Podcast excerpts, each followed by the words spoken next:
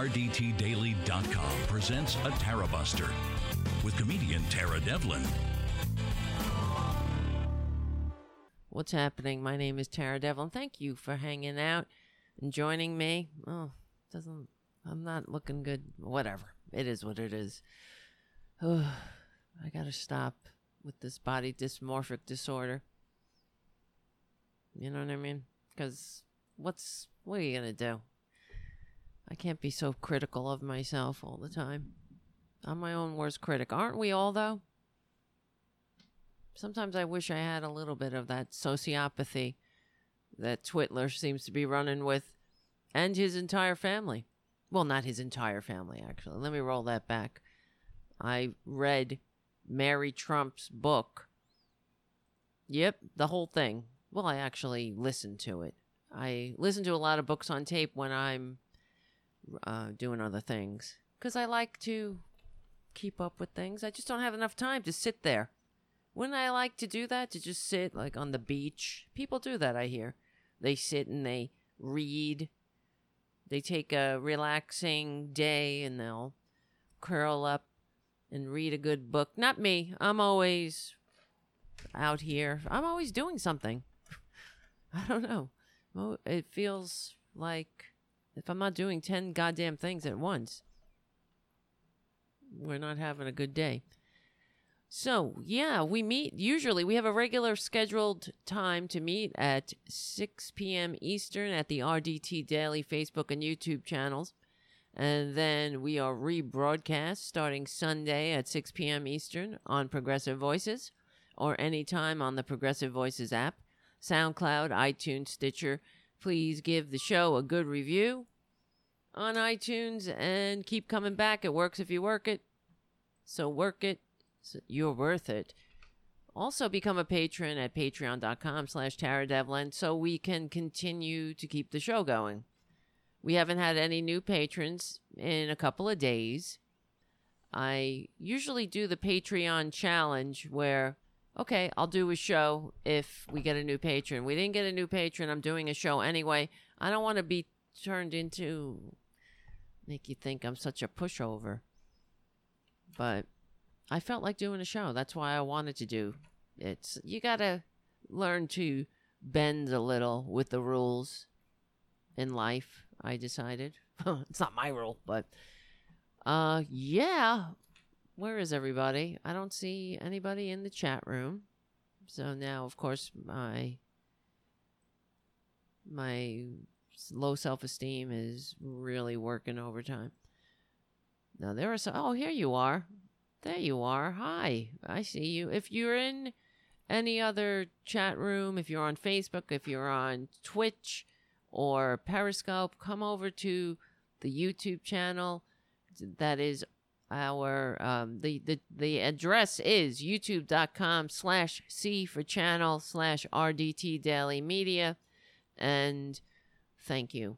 And join the crowd over at at at here. At here. I don't even know what i'm saying half the time. Why do you even listen to the show? Thank you guys. You guys are looking good yourself you're saying. You're saying oh you look great. That's nice. Thank you daniel and greg hello hi haiku jim thank you of course for your super chat so what was i thinking today um, it's really as bad as we all think. If you saw Twitler's press conference last night or yesterday, sorry, last night I had such a horrible headache. I thought, this is it. I'm coming, Elizabeth. Uh, I'm gonna be. I'll meet you in on the other side. It was that's why I guess I get I get migraines. I've I get them since I am 11 years old. They are extremely painful. I know there's a difference between a headache and a migraine. In my it's for me. I can have a regular headache and then uh, there's only those who have migraines understand the difference. It's not just a regular headache. Usually I get optical symptoms too, ocular migraines, they're called. And I start seeing spots. I can't see it completely. it's and all these spots are surrounded by light, flashing like slivers of light. It's very bizarre. It's not good. I often think because I had my friend and also my the I her picture is right behind us right here. My one of my dear dear friends Katrina who basically she saved my life. She was one of the people that helped me get clean and loved me before I until I could love myself even just a little bit really went above and beyond in her life. She was a nurse, but she had a story of her own. I've talked about her on the show before, where she suffered too with the disease of addiction. And I see that YouTube is buffering right now. That sucks. And she was one of these people that uh, really was an amazing, one of the most amazing people I ever met. She had such a story and she helped so many people and she had such an amazing heart and compassion. But unfortunately, uh, uh, one of the tragedies of my life, she died of an aneurysm. I guess the only good thing you can say is that it was quick. Right? That's probably the best way you want to go. And I think sometimes if that happened to me, of course I would have this the same thing would happen because she initially thought she was having a migraine and it really got worse. So, and then that's what happened. It got worse. Uh, to, to put it mildly, she didn't make it. But that was in the year 2000. I think about her a lot. And also, because then when I have bad days, that's the other thing. I think about all of the people that worked. I think about her too, who she really worked her ass off to give, give me a life, to help me have a life because I really I would have been another statistic, another casualty of of addiction, and and there were times that I was fine with that, frankly. Eff it. That's really what I had resigned myself to. So I I mean I have a very complicated story, I suppose, because on one hand it's you would never know, right? That's what we do as humans. We front and we put up a front, and then there's the reality. I was always a good student. I always had jobs. I always held uh, jobs and whatnot. So it wasn't like I was a homeless street person, although others were, right? But I was really, um, and people say, oh, you were an, a functioning addict. And no, no, I wasn't functioning. You're not functioning when you're using, when you're living to use. And then I really just didn't think I would be able to be sober at all. I thought I would kill myself. This that was a reasonable alternative to suicide. That I would not be able to live and go through a day without, you know, without something, without some alcohol or drugs or something. An addiction runs in my family. My my both my grandfathers died of it. My mother had a gambling addiction, although she would say, you know, she was just having fun. But when you're gambling away the college fund, right? She, I mean, uh, addiction is rampant.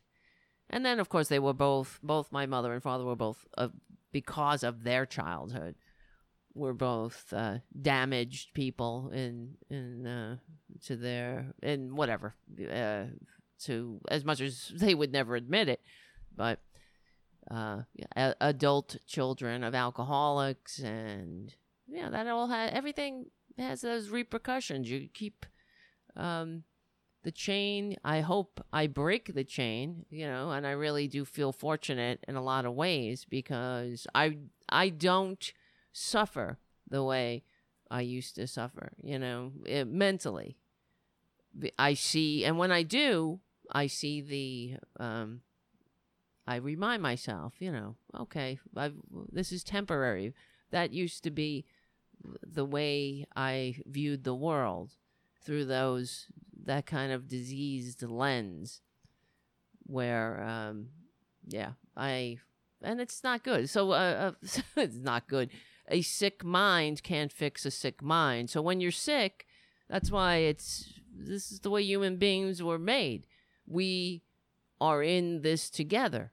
We're not all down at the same time. When you're down, I may be up. When I'm down, you may be up. So we keep each other going that way. And I don't know what's the alternative because once because I do say why sometimes I'm like I can't handle this. I feel so bad about everything, about the injustices of the world, and it feels so overwhelming. Why am I getting all emotional here? Why not? Because hey, that's I guess you know, um what what am I saying? I'm not I, like I'm sitting here. I'm starting to choke up thinking about it. But oh, here comes my emotional support cat. Come on over here. Get up here. Come on. Tara Junior Junior, right on cue.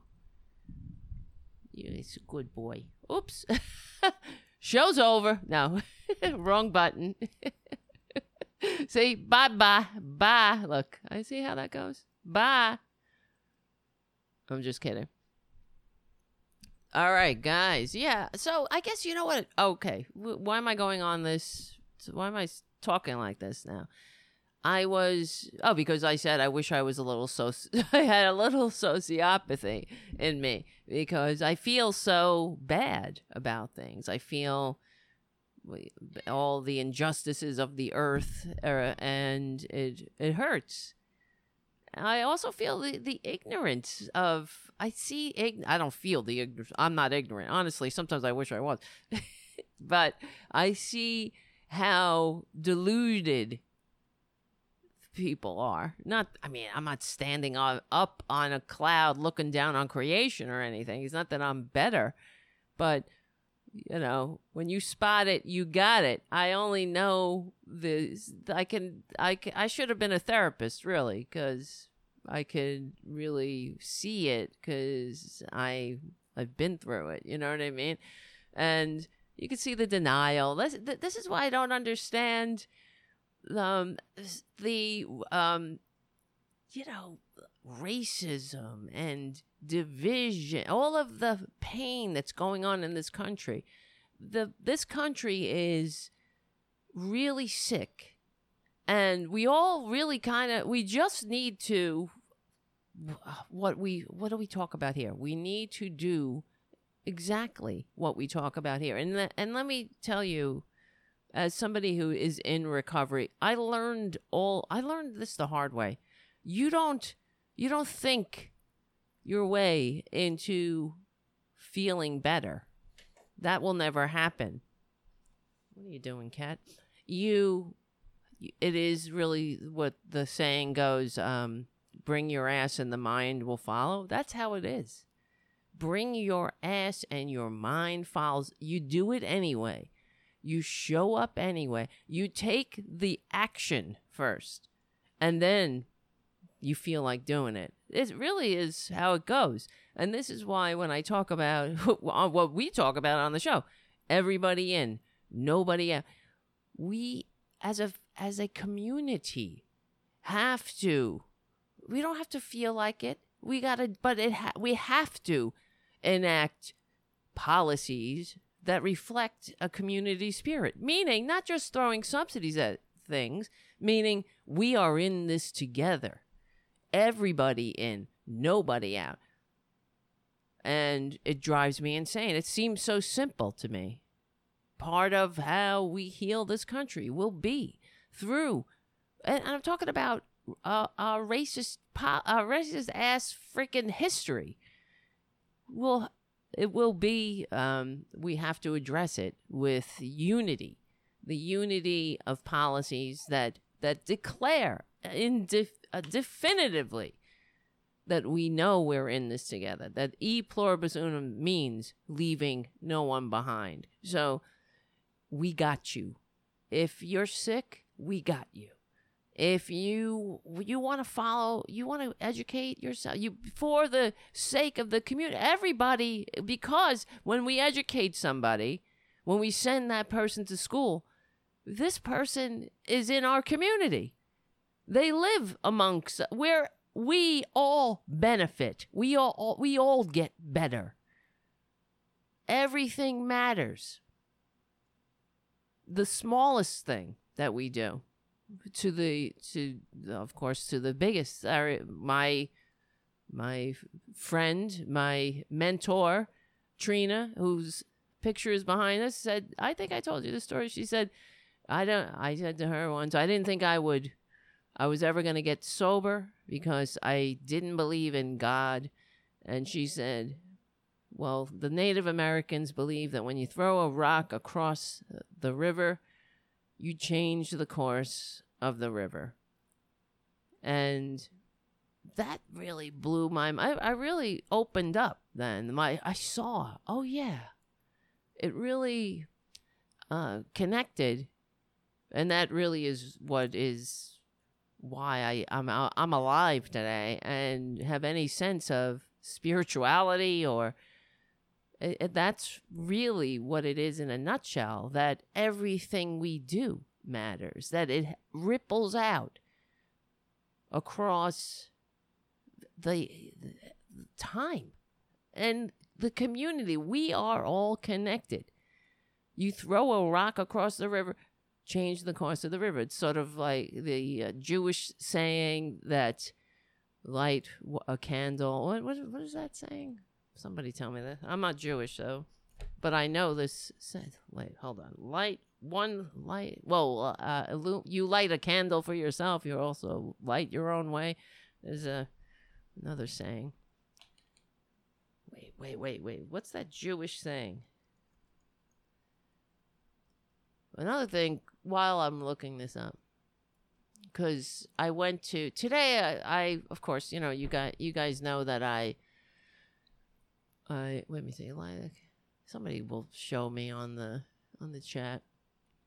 I went to okay, so you guys know I work for not work, but I do volunteer work for uh, the New York City Feral Cats, and then uh, we I got a call from somebody who who was at a funeral the other day, and he said that there were some cats, and they looked. He sent me some pictures, and they were very thin if they were cats, if they were ferals, they are they're not good at it.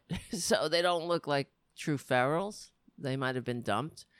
And because feral cats look good. They're not you know, struggling. If you ever see a cat that's crying and looks disheveled and is not looking good on the street, that's a cat that's been abandoned, not a cat that's meant to be outdoors.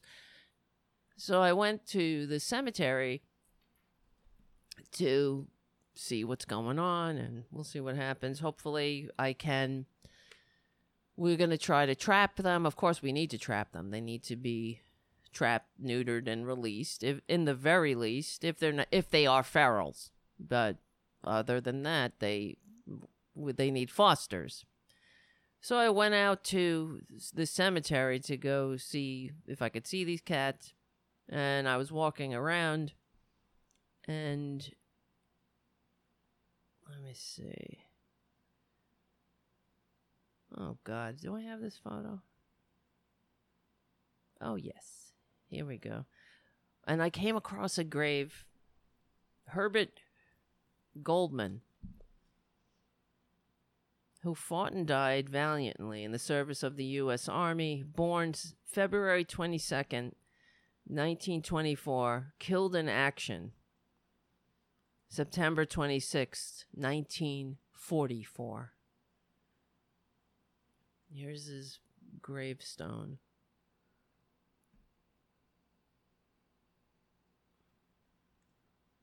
And let me see. And he had, he won medals Distinguished Service Cross, Conspicuous Service, and the Conspicuous Service Cross in memory of Lucky, it says. And I really just started to cry standing there. God. And I thought about, you know, that's a 20 year old. Oh, brother. If it ain't cats, it's it's it's one if it's one thing, it's another. That's a 20 year old man who died fighting the very things that are unleashed in this country right now. And a Jewish American as well. And I wondered what, you know, and it said he died in, uh, I looked him up. It said he died in Italy. and I just thought, damn, 20 years old. My God. That is, that's so young. And I know we have some young listeners like our friend Mark.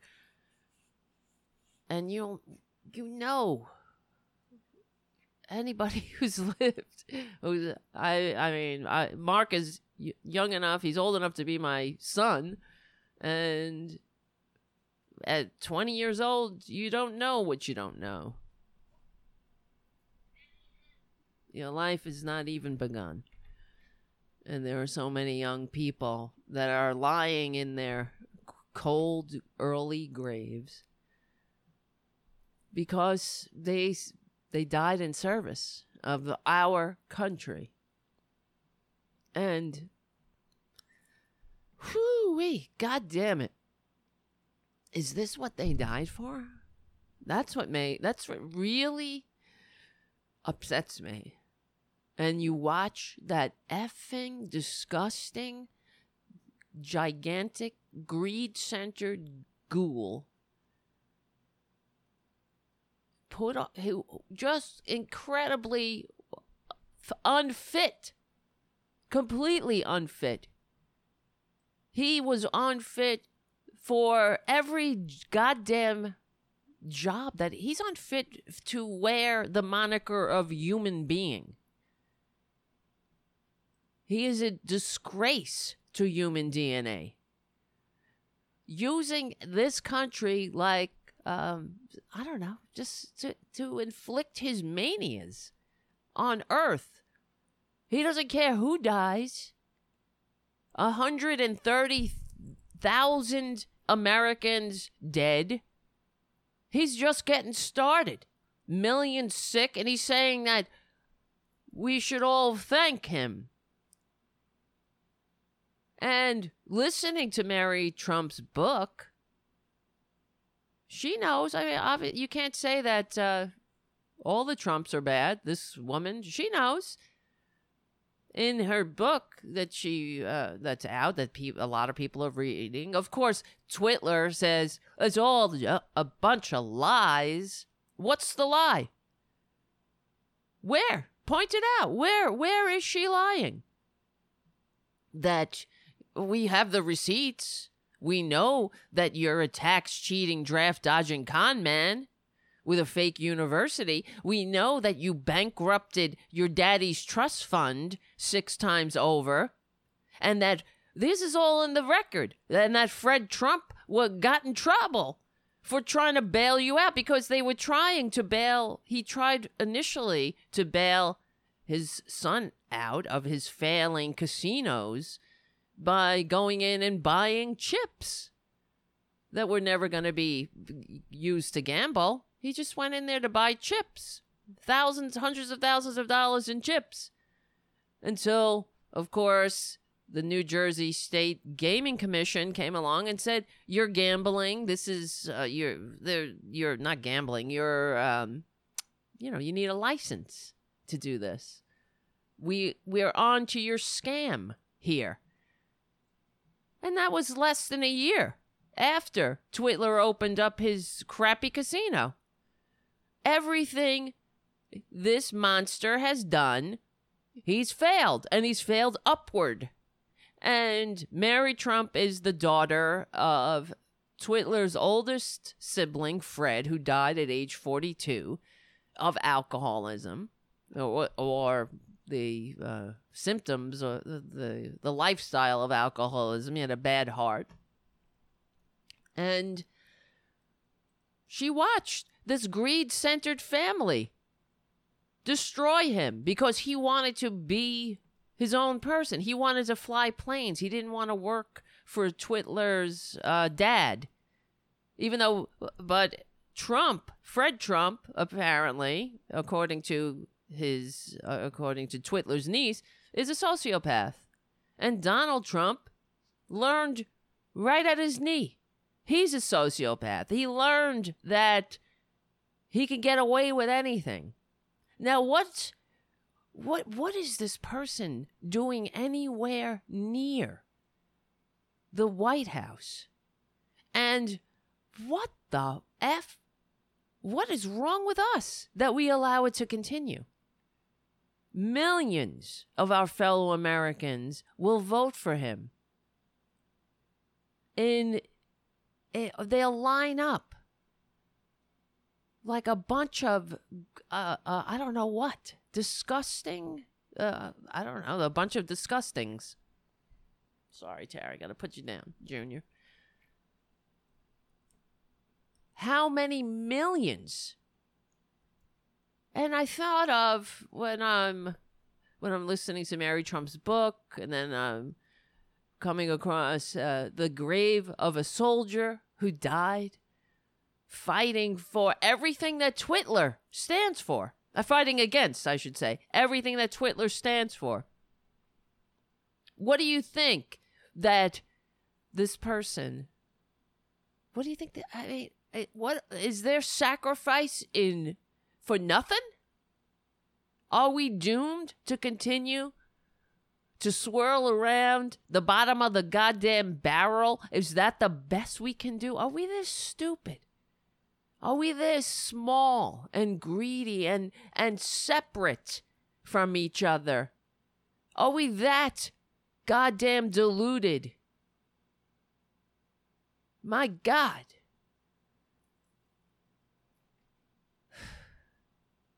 And the ugliest, we have the ugliest, tiniest, greediest waste of human DNA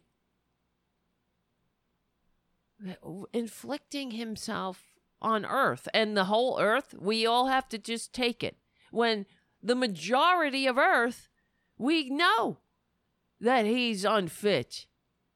But then you have the republicans who line up to continue to allow him they to enable him to keep it going well uh, this is why I get upset. Why? I feel sometimes it feels it feels I feel alone watching this. How is this happening?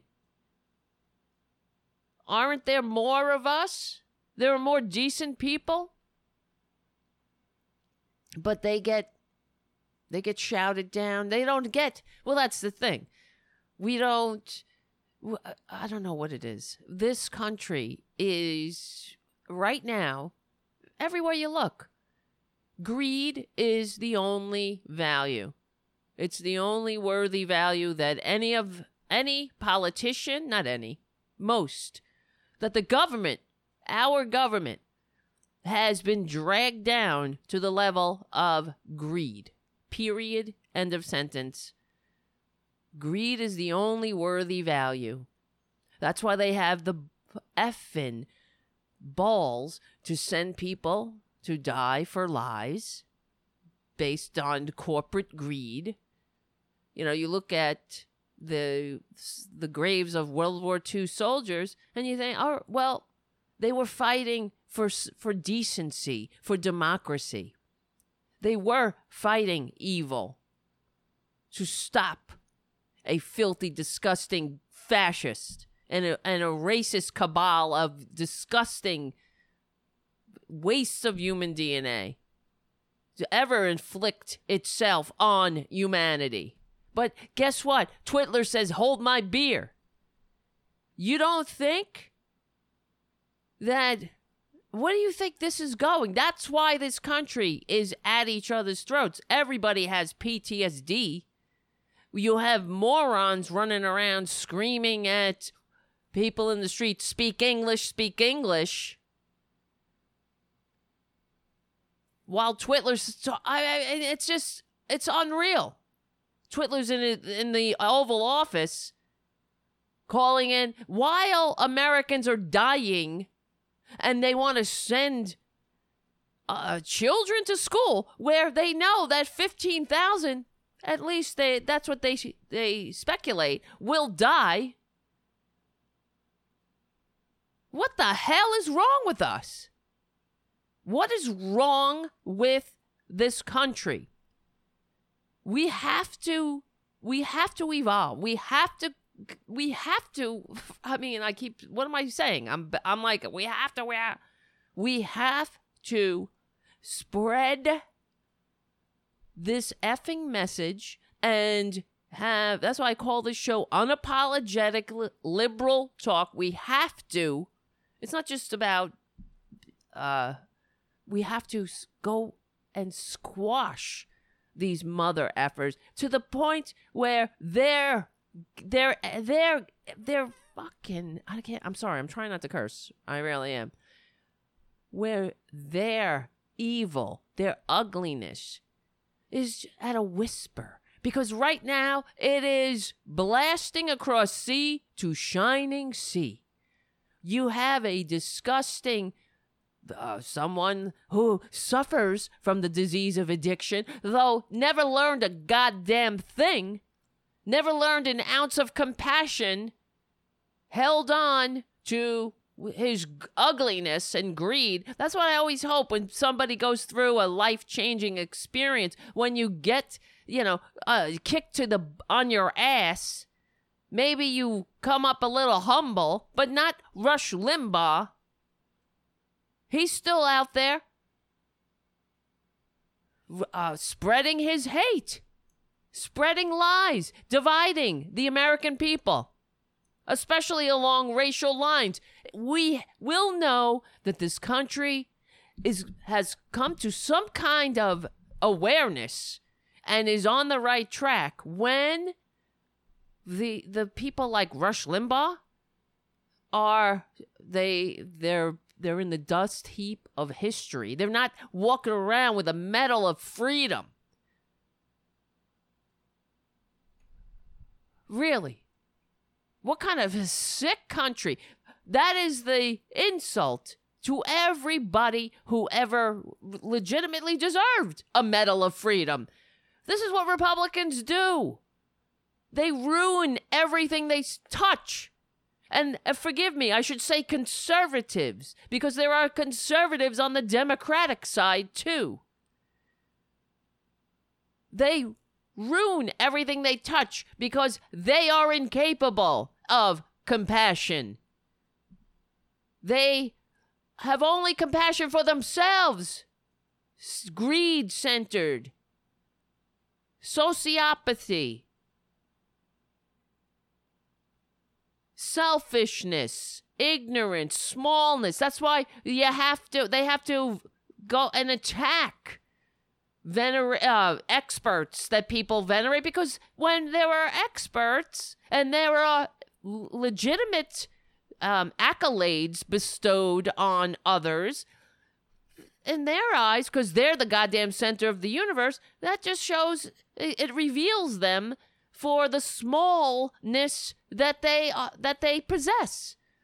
It's right out there in the open. Instead of looking at others and saying oh good job. Congratulations. No no no not them. Or maybe i could be like that. This is something that we should emulate. No no. They have to attack. Anybody like uh you know who like for for example dr fauci who's a man who helped um discover the AIDS, uh, the the medicines that keep people alive to this day. What the f has Twitler ever done? And these scum sucking bottom feeders, that's what they are. They have the nerve to go and and, and disparage this person who is trying to save people's lives while they while republic in spite of the conservatives who don't care who effing dies because they're they are really uh, inflicting some kind of dystopian i don't know well it's their dream a stephen miller fever dream on us where old people die and that's how they fix the social safety net get rid of some of the old just kill them burn them out they're not, they're useless eaters. Like the Nazis used to call the disabled useless eaters. Well, what the F is the difference besides the name? All lives matter? Really? I wish. This is why they make a mockery of everything decent. And we should not have the the um we shouldn't hold back in calling them out. Because our lives depend on it. You better believe it. Your life, our the entire life. Everything that is worthy of life depends on it. We are the laughing stock of earth now. It only took Republicans how many years? They couldn't handle, they couldn't have the American people being too goddamn uppity. That's what it's about. It's always been about greed, selfishness, greed. Show me a Republican who's done something decent. I'd wish in my entire life. Oh, I heard somebody, a friend of mine, say, "Oh well, I I am." Um, I she said something that she's a Democrat. She's a normal person. She said, "Well, I I commend Mitt Romney." Really? For speaking out against Trump. Now. Now. Now you're going to say something. Where the F have you been? We knew who he was. We have the goddamn receipts his entire life has been a goddamn mockery of everything decent. He hates this country, as the Republicans do. I say it all the time. We're not being hyperbolic, we're just telling it like it is. That's why the Republicans, how, who, I mean, I can't believe where I live. That I actually live in a country where millions of people will vote for this person. They will still, they're still going to vote for Twitler. After everything, after the death, after the misspelled tweets, after the supplication to the world's dictators, after being played like a fool by Kim Jong un, after the tax cheating, the oh, oh I'm under audit, after the lies the serial bankruptcies. We've seen it. The being put on a goddamn allowance by the banks. Because you can't handle, you don't know. What do you know? He is not a businessman, he is a con man. And he exploited all of the the brokenness of this country. So of course we have the most broken con man, the clown. We get what we deserve in that sense unless we we ha- eh, we have to fix this or it's done. And then that 20-year-old man he did die in vain. And it makes me want to puke. And they have the nerve Trump gets up there and talks about he always wanted a purple heart. Well, you pig. No offense to pigs. I'm sorry, pigs. I say that I, have to come up with a different word for. Oh yeah, we came up with one. Cancer. That was it. You cancer cell. That's what he is. He's not. Can- he's not a cancer cell. He's tumor. He's a tumor in our body politic. He really is. Sucking up all the resources, all the life force, everything good, all the goodness, decency, all the humanity. Pigs have given more to this earth. They have sacrificed more. They sacrifice their very lives for human sustenance. They contribute to medical advancements. They're still keeping people alive. People are getting pig valves in their hearts. You know, pigs. To call Twitler a pig is to honor him. To call a Republican a pig is to honor him. Am I being hyper? Oh, where's your tolerance? There's your liberal tolerance for you. I don't tolerate evil. And neither should you. Nobody should. It is the patriotic duty of every American, of every human, of every earthling to resist this greed centered death cult known as conservatism. Today's conservatism. I wish they were conservative. Somebody, am I wrong? Show me where where where's the conservatives? Oh, they're in the Lincoln Project. Good. Where were you when you were voting for Sarah Palin? Oh, well, uh, I like John McCain. Oh, really? John McCain, who never, who gave uh, George W. Bush free reign to start his illegal wars, never met a war he didn't like.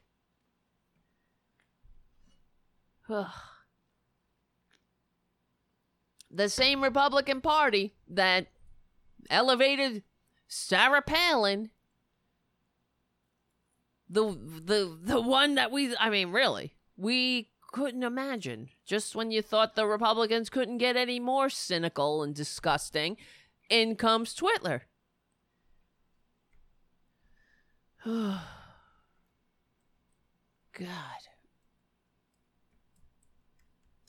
Let me see. Where are you guys?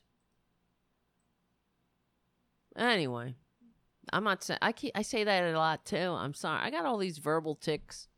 I say anyway. I try to try not to say you know. I try, but it doesn't always succeed. I am sorry. I will try better. I will try more better. Oh, thank you, Jim, for another super chat. If you're on any other platform, come on over to YouTube. That's where we are. Yeah. Let me read a couple of passages from Mary Trump's book. If I uh, am so inclined, or if you may indulge me. I have it on my Kindle here. Oh, hi, Haiku. Thank you for your super chat. I don't like the way this is set up.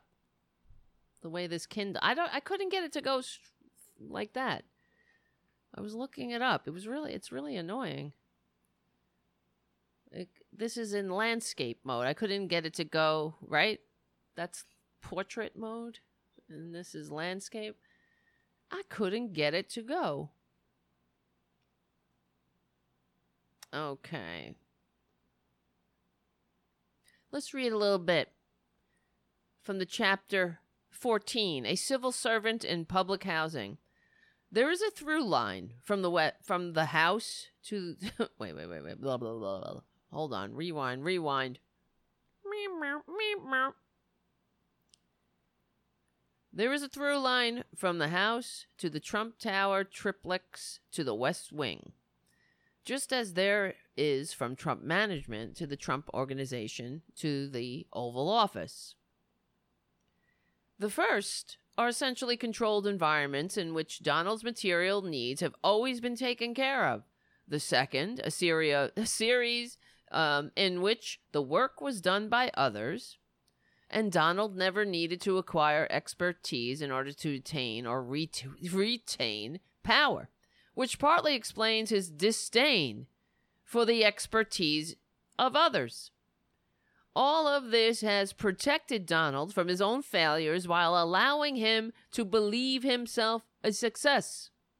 Donald was to my grandfather what the border wall has been for Donald, a vanity project funded at the expense of more worthy pursuits.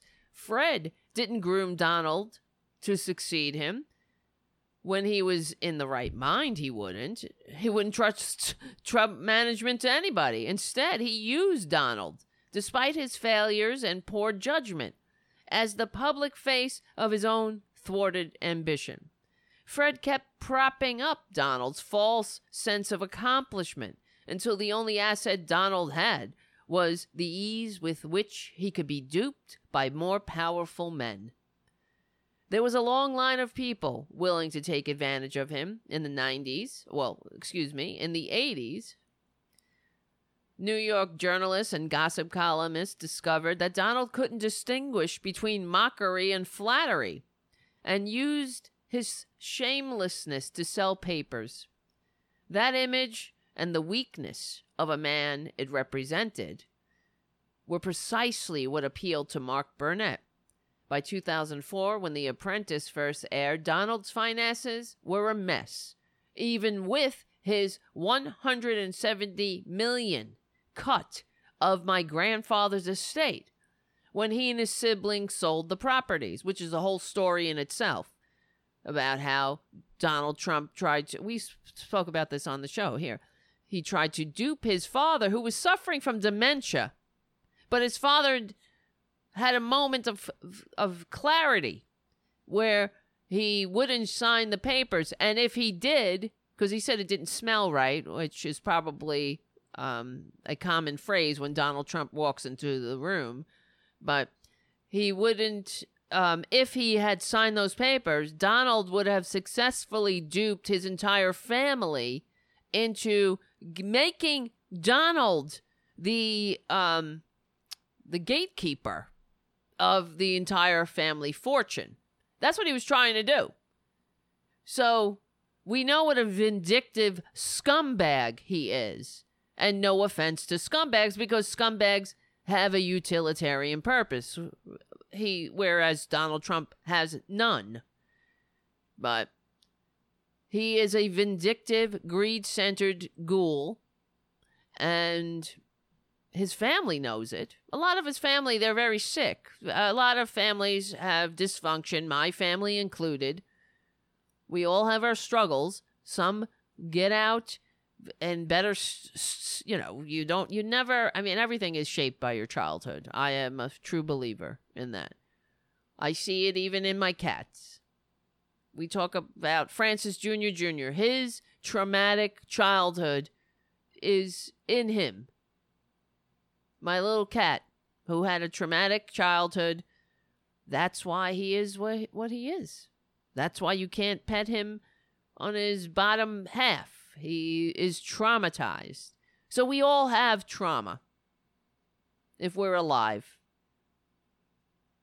And whatever Donald Trump's trauma is, not being, I don't know, maybe he's just a sociopath, though. His niece insists that he, at one time, had humanity. But it was, uh, that was not the, I don't know, how could you have humanity and just put it on the shelf? I don't know. But then he said that he, uh, he just, I don't know, his, his ambition his older sibling, Fred, was supposed to be the heir apparent, but Fred was according to his uh, according to Mary Trump, his daughter, she was he was a decent man. He was somebody with feelings and felt love, except that he had alcoholism. He drank more and more as he went as the years progressed. He only made it to age 42 and he partly was uh, his his daughter insists that it was partly because of his always trying but never succeeding in winning his father's approval. His father wouldn't approve of him being anything but one of his just minions, a chip off the old block. But Twitler saw an opportunity there to ingratiate himself with his father by being a uh, a sociopath like his father and doing everything that his father wanted and acting like an asshole, acting like um, taking advantage of weaker people. And because he thought that was manly not showing human emotions are manly apparently. And also um the niece uh she describes that Donald Trump doing this. He did it in a, to also um what do you call it? Uh show up his older sibling. He he got he derived satisfaction by embarrassing or in some way diminishing his older sibling. He's just a, he's just a scumbag. He's a horrible person. He's gross he's not a nice person not he's not anybody's hero at all. And she also described meeting Melania for the first time, who she said one word the entire night, just sitting there to be his arm candy. We all know this. This is a gross son of a bitch. Ah, well, and he's the president, despite receiving fewer votes. What's wrong with us? Let me see. Let's go back to the story. This is story time. We're reading Mary Trump's book, Too Much and Never Enough How My Family Created the World's Most Dangerous Man. We're just reading a couple of segments, excerpts. So, okay, where was I? By, by 2004, when The Apprentice first aired, Donald's finances were a mess, even with the $170 million cut of my father's estate when he and his siblings sold the properties. And his own empire, quote unquote, consisted of increasingly desperate branding opportunities, such as Trump Steaks, Trump Vodka, and Trump University. That made him an easy target for Burnett. Both Donald and the viewers were the butt of the joke. That was The Apprentice which, despite all evidence to the contrary, presented Donald as a legitimate, successful business tycoon. You get it? The joke's on us, ladies and gentlemen. Donald Trump is not a successful businessman. He's not a successful anything. He's not a successful man. He's not a successful human. He's not a successful anything. Period. For the fir- first 40 years of his real estate career, my grandfather never acquired debt. In the 70s and 80s, however, all that changed as Donald's ambitions grew. Let me unplug that. And his missteps became more frequent. From the expanding um, from expanding his father's empire, everything Donald did after Trump Tower, which, along with his first project, the Grand Hyatt, could have never been accomplished without Fred's money and influence, chipped away at the empire's value. By the late 1980s, the Trump organization seemed to be in the business of losing money, as Donald siphoned untold millions away from the Trump management in order to support the growing myth of himself as a real estate phenomena and a master deal maker. Ironically, as Donald's failures in real estate grew, so did my grandfather's need for him to appear successful. Fred surrounded Donald with people who knew what they were doing, while giving Donald the credit, who propped him up and lied for him, who knew how the family business worked. The more money my grandfather threw at Donald, the more confidence Donald had, which led him to pursue bigger and riskier projects, which led to greater failures, forcing Fred to step in with more help. By continuing to enable Donald, my grandfather kept making him worse, more needy for media attention and free money, more self aggrandizing and delusional about his greatness. Although bailing out Donald was originally Fred's exclusive domain, it didn't take long for the banks to become partners in the project. At first, taken in by what they believed to be Donald's ruthless efficiency and ability to get a job done, they were operating on good faith. As the bankruptcies piled up and the bills for the reckless purchases came due, the loans continued, but now as a means to maintain the illusion of success that had fooled them in the first place. It's a con man. This is a con man. That's what con men do. When you watch, like, American Greed, they have on CNBC that show American Greed. They talk about different cons that people have been duped by. Some shows they show they talk about different con artists who go around duping other they that's they just get other people to pay their bills someone in fact i actually know somebody who was duped by well she said she told me about it i, I never met the person who she talked about but this other the, he's a young person they're i mean they're in their 20s but he went around saying that he was Tracy Morgan's son, the comedian Tracy Morgan, and it was a complete lie. And he, everything was all a scam. He would drive around in fancy cars and wear expensive clothing, but all of it was. I don't know. He got people to give him money somehow. I don't even. I don't know how the people do it, but it happens. Well, we hear it all the time. There were another con that was kind of famous. Now that I'm thinking of it, it was somebody, a guy went around saying that he was a prince, a Saudi prince, and uh, flying around, staying in people's luxurious mansions and amazing penthouse suites. It's people. That's what the whole. That's where con man comes from. The confidence man. You believe the lie. They make you party to the lie by uh, uh, uh, hey and and that's the other thing when you watch these shows about the cons that people have fallen victim to they often well not often that's what they do they walk around in really expensive suits and uh, with rolexes and fancy cars and big houses that's part of the game, the scam. You have to, uh, you, you, know, put off the appearance of success because people say, well, they have to be doing well. Okay, I'll put my money in your investment. It must be doing well. Look at this house. Look at this car. But everything is a lie. That's Donald Trump.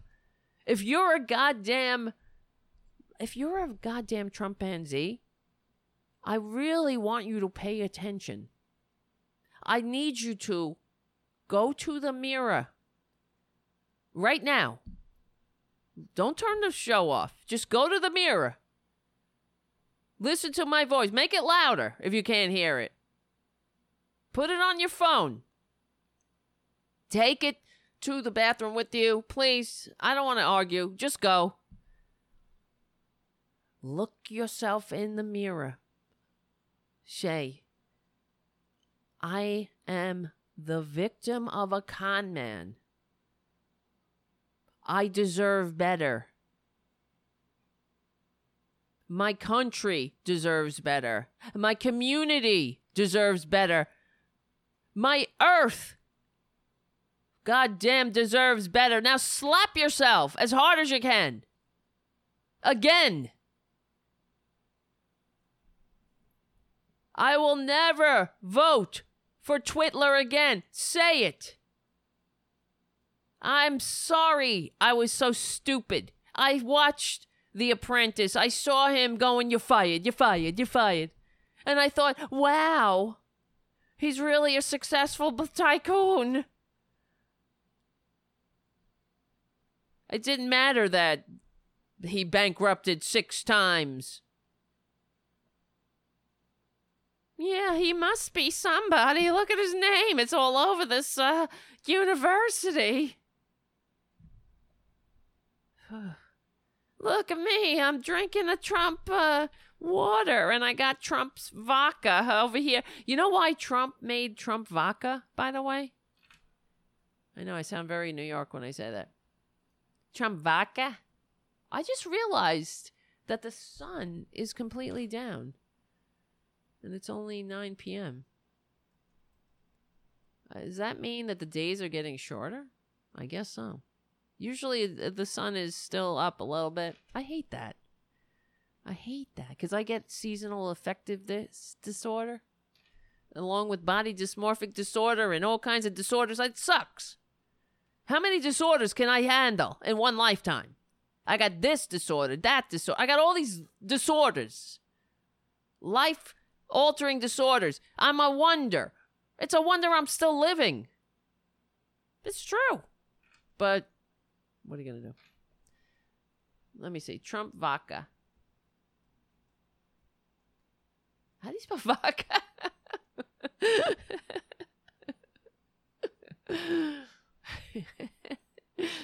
Such an idiot. How do you? I'm like vodka, V O C, vodka. you know why Trump wanted to do Trump vodka? Vodka? Am I saying it right? I don't know. I don't drink. I never really drank vodka. I, of course, I would drink vodka and orange juice or whatever. Wasn't my favorite. I was a rum girl. I was a Jack Daniels rum kind of girl. Not that I drink any. I haven't drank in decades. One day at a time. Okay. Uh Trump Steaks. Here's from Bloomberg. Wait, I just wonder if this is the right article. Oh, maybe not. Cuz um I'm trying to find this article that Trump the reason he he made Trump vodka or whatever was because he was trying to please Putin. It was like a gambit to get Putin to like him. And it goes to show you exactly what we're dealing with. He's a he he is a supplicant to the world's most evil assholes because he's still looking for daddy's love. His daddy was j- just like he ran the Trump whatever, whatever it was called, Trump organization, like Putin runs Russia, like Kim Jong Un, like whoever, Duterte. He wants. That's why he's on uh, Twitter going, "Oh, please, pretty please, can Putin be my friend?" He actually tweeted that. The the sad little man that he is. Oh, pretty please, can Putin be my friend? How like don't you have any fucking dignity? But that's the thing. He doesn't. He is a kiss up, kick down bully. And Trump vodka. I know. Well, we know how he um, he he bought the what do you call it? The Miss Universe because he likes to. That's one of the things that Mary Trump talked about. How he and Donald, well, the grandfather, Fred and Donald were they'd sit around talking about how ugly women were and rating women. I mean, just a couple of scums. Tiny minded, tiny human beings with nothing to give, nothing to offer. They will, when they leave this earth, the earth will breathe a sigh of relief. Everything, including Mother Earth. They're nothing. They they do not add anything. Zero. They're takers. They're the ultimate takers. An entire army of I'll take the entire caravan from Mexico coming up from Mexico. that entire caravan of people who cross a goddamn desert trying, putting everything on the line to have the taste of freedom that Twitler has, was born into. Ah, just having a day without worrying if you're going to be murdered. So that I'll take that whole caravan over one, one goddamn Trump, one Twitler, one Donald Trump Jr., one Eric Trump, Ivanka Trump, all of them. They bring nothing, they add nothing, they take. They are takers. They are suck. They are su- what do you call it? Uh, succubus, incubus, succubus. They are. There are parasites, absolute effing parasites to the, uh, to the to the to to the. I can't talk. It's stuck in my throat. To the death. They will suck on our earth until there's nothing left to suck. That's why they must be excised. People like that will never, they should never have power.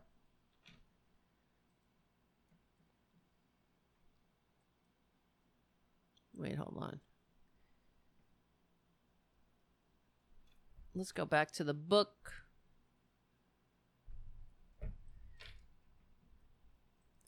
To the book, everyone. To the book. Batman I'm always looking. I need a producer. I need somebody to like. That's why I ask you to become a patron at patreon.com slash Tara Devlin because we need some effing production. I need to be like, get that article with Putin and Vodka and Trump and Trump's tweet saying, please, pretty please, can we be friends? All right. Where was we? Where are you? I can't find you now again. Oh my God. Thank you, Mark C, for your super chat. Thank you, Haiku. And of course, Jim. Thank you all for your super chats. They mean the world and they keep the show going. If you're new to the show, please become a patron. Hey, give it a try. Become a patron at patreon.com slash Tara Devlin, and we can keep going and growing, most importantly. And tell your friends. And give the show a good review on iTunes. If you don't want to give it a good review, F off. Leave me alone. I don't need this shit today. The other thing is, I spoke about this on in the Discord. If you're not on our Discord chat, become a Discord member. You don't have to be a patron. You anybody can join our Discord. Anyway, every show somebody gives I don't know who it is, two people. Every effing show on the on YouTube of Tarabuster has two two people, two two thumbs down. You know, people give it a thumbs up, but there's always two thumbs down. Who are these two? Go away. Thumbs down? What are you thumbs downing? Are you. Tell me, why? What is it? Are you a Trump Trumpanzee? What are you? What's wrong with you? Yes, diamond and silk. Maybe it's diamond and silk. Yes. Then I want you to ex- say, say, show me what's the thumbs down. What what is it that you don't like? You don't like my coffee mug? Available at the RDT Daily store. You don't like my cats? You don't like my stories about cats? You don't like my crying? You don't like my staying sober a day at a time, mother effers? Yeah, you don't like my pleather chair? It's actually not, well, I guess it's pleather here. It's a cloth chair, mostly. yeah, you don't like what else? You don't like my Boudica shirt? Is that it? You know who Boudica was? She's a kick ass motherfucking bitch, Boudica. She was a, was it second century Briton who stood up to the Romans. Okay. She burned that fucking city down. She was like, uh uh we ain't having this shit. Roman, you coming up in this bitch and you're gonna try and make Britain great again? No, thank you. And she led. Well, at the time, there were many different tribes in ancient Britain. Her tribe was the Iceni, but the but the Romans were were uh, notorious misogynists. This, uh, I like Roman history; it's uh, interesting to me. Of I, it's fascinating. I would never want to live there as a woman, especially because you were nothing as a woman. You were you didn't even have names for many for much of Roman history. They would call you you would have your family name. That's where the name Julia comes from. Claudia. These are all ancient Roman names. And if you were if you had two daughters, you would be Claudia Major and Claudia Minor. That's kind of annoying. You're not your own person. That didn't change until later on. But Boudica, her husband died and she was left as she was the queen. She was still ruling the Iceni tribe, but the Romans, they weren't going to have it because she was a woman. So they went to town and they beat Boudica, they whipped her, and they raped her two daughters to put her in her place, you know. So instead of saying, okay, you got me, they rose up. She united all the tribes of Britain against uh, the Romans, and in fact, she kicked a lot of ass for a, a, a long time. Unfortunately, she she did uh, eventually lose, but that doesn't mean you don't try, right? She probably could have won if she had thought about it. Um, had been more strategic in her in the battle instead of just charging right at them. I don't know. I wasn't there. Maybe I was. Maybe. But my I like Boudica because she's a badass bitch and she's also, I guess, part of my heritage, my Irish heritage, well, my English and Irish heritage and my spiritual her- heritage of saying F this shit. We ain't taking it. And also, how about another one? We stick together, we win. She united all of the tribes where they were there there was no uh one one cohesive ruler but in order to win against the Romans, they had to unite. Divided, we fall. United, we fight and win. Get it, people?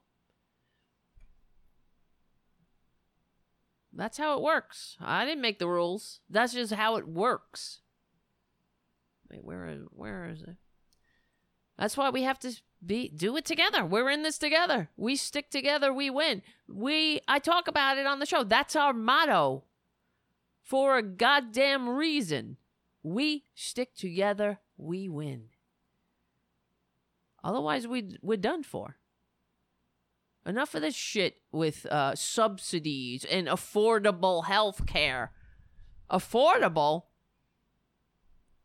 Well, that's another reason this country is so divided and we're suffering from PTSD. Affordable health care. What's affordable when the majority of Americans are living check to check? It's not affordable. It's also doesn't give us unity. We better learn it. We need to show it. We need to bring our asses and the mind will follow. We're in this together. It matters. You're sick it matters. You are old, you're disabled, you are having a hard time, you can't, you need help.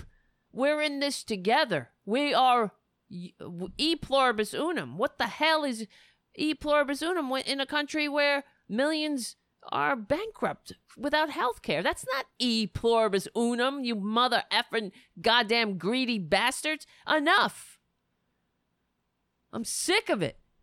That's why effing effing Democrats too, right? I mean, really, it's really conservatism against the uh, we the people, against having a more perfect union. For real. Where are you? All right. Let's get a little bit back. Well, I'm not going to read the whole thing, but of course, that would be nice. Let me see. Where was I? Where was I? I have to find where I left off. Okay. Millions of dollars. Oh, yeah, to get enormous abatement. Oh, yes. His delusional about his greatness. Although bailing out Donald was originally Fred's exclusive domain, I think I read this already now that I'm reading it. It didn't take long for the banks to become partners in the project. At first taken in by what they believed Donald's ruthless efficiency and ability to get a job done, they were operating on good faith. As the bankruptcies piled up and the bills for the reckless purchases came due, the loans continued, but now as a means to maintain the illusion of success that had fooled them in the first place. It's understandable that Donald increasingly felt he had the upper hand, even if he didn't.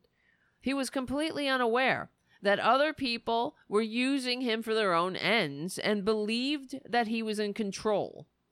Fred, the banks, and the media gave him more leeway in order to get him to do their bidding.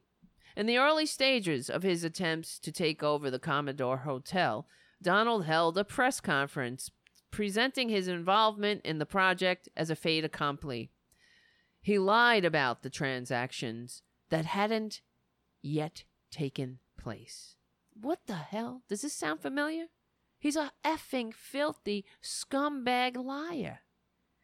He just lies, inserting himself in a way that made it difficult for him to be removed. He and Fred then used this gambit to leverage his newly inflated reputation in the New York press and many millions of dollars. My grand oh wait, and many of wait, wait, what am I saying? And many millions of dollars of my grandfather's money. Okay, yes, he leveraged the press and millions of dollars of grandfather's money to get enormous tax abatements for his next development, Trump Tower. Oh, you mean he got, he took government handouts? Of course they did. These are grifters. They don't pay taxes. They took our money, though.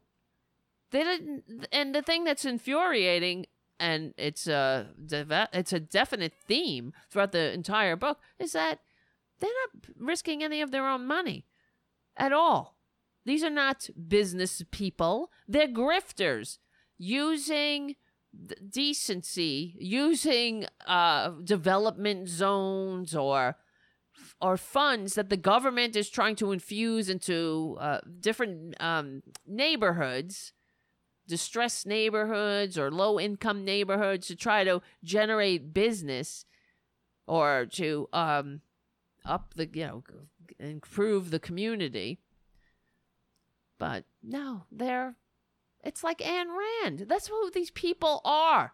Scummy grifters who kick down on everybody else, who climb the ladder that we make possible and pull it up behind them. I hate them. God.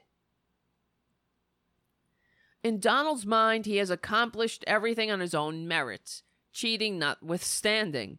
How many interviews has he given in which he offers the obvious falsehood that his father loaned him a mere million dollars that he had to pay back, but he was otherwise solely responsible for his, his success. It's easy to understand why he would believe this. No one has failed upward as consistently and spectacularly as the ostensible leader of the very shrinking free world. Donald today is much as he was as a three year old incapable of growing, learning, or evolving, unable to regulate his emotions, moderate his responses, or take in and synthesize information. Donald's need for affirmation is so great that he doesn't seem to notice that the largest group of his supporters are people he wouldn't condescend to being seen with outside of a rally. His deep seated insecurities have created in him a black hole of need that consistently requires the light of compliments that disappears as soon as he's soaked it in. Nothing is ever enough. This is a f- this is far beyond garden variety narcissism. Donald is not simply weak. His ego is a fragile thing that must be bolstered every moment because he knows deep down that he's nothing of what he claims to be. He knows he's never been loved. He must draw you in, if he can, by getting you to assent to even the most seemingly insignificant thing, like isn't this plane great? Yes, Donald, this plane is great. It would be rude to begrudge him that small concession. Then he makes his vulnerabilities and insecurities your responsibility. You must assuage them. You must care for him. Failing to do so leaves a vacuum in th- that is unbearable for him to withstand for long if you Oh, or if you're oh wait, if you're someone who cares about his approval, you'll say anything to attain it. He has suffered mightily, and if you aren't doing all that you can to alleviate that suffering, you must suffer too. It's like Jeff Sessions. This is the entire Republican Party. We are all now doing everything we can to alleviate Donald's suffering as I have said for years, from the beginning and before, that the Republican Party, if only they would get help for their sicknesses rather than inflict them on the world, the world would be a much better place. Instead, it's so much easier to inflict their manias outward. And we are all nothing but playthings in that. We're the casualties of the sicknesses that fester in the Republican Party and in conservatism as a whole.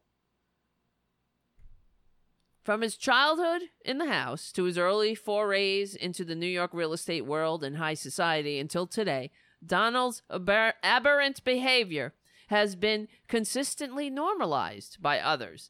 When he hit the New York real estate scene, he was touted as a brash, self made deal maker. Brash was applied to him as a compliment, used to imply self assertiveness more than rudeness or arrogance, and he was neither self made nor a good deal maker. But that was how he started.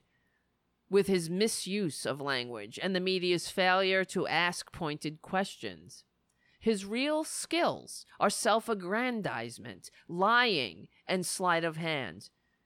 These were interpreted as strengths unique to his brand of success. By perpetrating his vision, his version of the story he wanted told about his wealth and subsequent successes, our family and then many others started the process of normalizing Donald. His hiring and treatment of undocumented workers and his refusal to pay contractors for completed work were assumed to be the cost of doing business. Treating people with disrespect and nickel and diming them made him look tough. Those misrepresentations must have seemed harmless at the time, a way to sell more copies of New York of the New York Post or increase viewership of Inside Edition, but each transgression inevitably led to another, a more serious one. The idea that his tactics were legitimate calculations instead of unethical cons was yet another aspect of the myth that he and my grandfather had been constructing for decades through Donald's fundamental nature, though, I'm sorry, excuse me, though Donald's fundamental nature hasn't changed. Since his inauguration, the amount of stress he's under has changed dramatically. It's not the stress of the job because he isn't doing the job. Unless he's unless watching TV and tweeting insults count, it's the effort to keep the rest of us distracted from the fact that he knows nothing about politics, civics, or, or simple human decency that requires an enormous amount of work. For decades, he's gotten publicity, good and bad, and he's rarely been subjected to close scrutiny.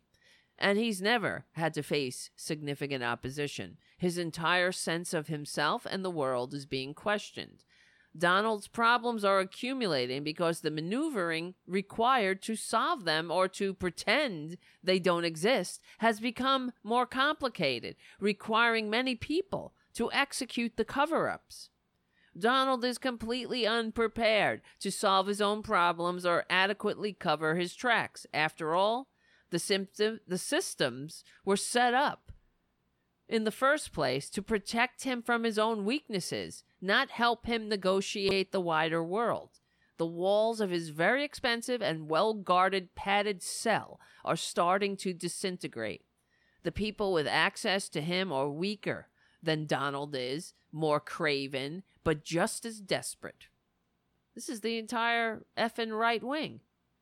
Ted Cruz, Jeff Sessions, all of them. Jim Jordan, Lindsey Graham, the dramatic displays of outrage when Donald is questioned or when the, the we come close to making him pay for his crimes. Then they all lose their shit, turn into crisis actors. Lindsey Graham, oh, you won't find justice here. You come to the wrong town. Remember? With Kavanaugh? Oh, banging the tail. Oh, the tears of the white man privilege. And they're saying, oh, Democrats just want power. Yeah, the power to do what? To ensure that nobody dies without health care? What? To have a functioning democracy for free and fair elections? To give ensure people have living wages, retirement security, a decent middle class life? Yeah, the power. They just want power. What do Republicans want? the power to suck up to a con man, to enable the crimes that are never ending and more outrageous by the second? I'm sorry. Oh, Mitt Romney, um, like my friend says, at least he's speaking out. F you, Mitt Romney. Too late. Unless you join the club and and join the chorus and start saying how irredeemable the entire Republican Party, the right wing, the conservatives are, unless they get together, unless Mitt Romney starts calling for a new New Deal, for universal health care, higher education, a, a state tax, progressive taxation, and a high marginal tax rate, then F you, Mitt Romney. and all of them, all you effing conservatives, so called conservatives, excuse me. so, getting back to this, their futures are directly dependent on his success and favor. They either fail to see or refuse to believe that their fate will be the same as anyone who's pledged loyalty, loyalty to him in the past there seems to be an endless number of people willing to join the clique that protects Donald from his own inadequacies while, perpet- per- while perpetuating his unfounded belief in himself. Although more powerful people put Donald into the institutions that have shielded him since the very beginning, it's weaker people than he who are keeping him there. Isn't this really summing it up.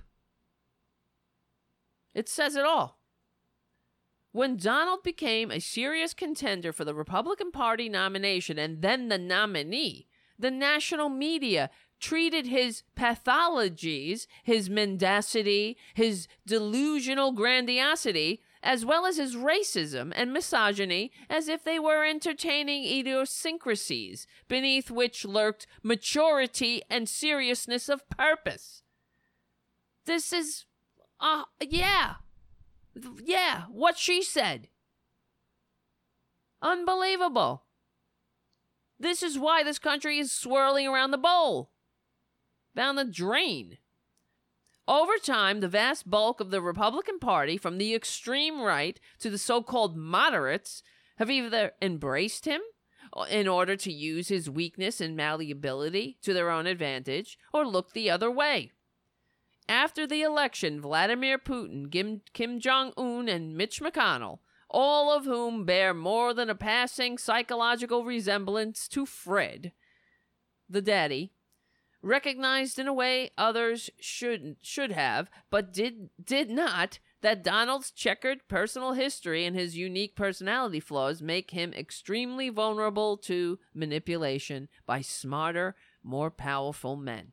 His pathologies have rendered him so simple minded that it takes nothing more than repeating to him the things that he says to and about himself a dozen times a day that he's the smartest, the greatest, the best, to get him to do whatever they want, whether it's imprisoning children in concentration camps, betraying allies, implementing economy crushing tax cuts, or degrading every institution that has contributed to the United States, the rise of the United States, and the flourishing of liberal democracy.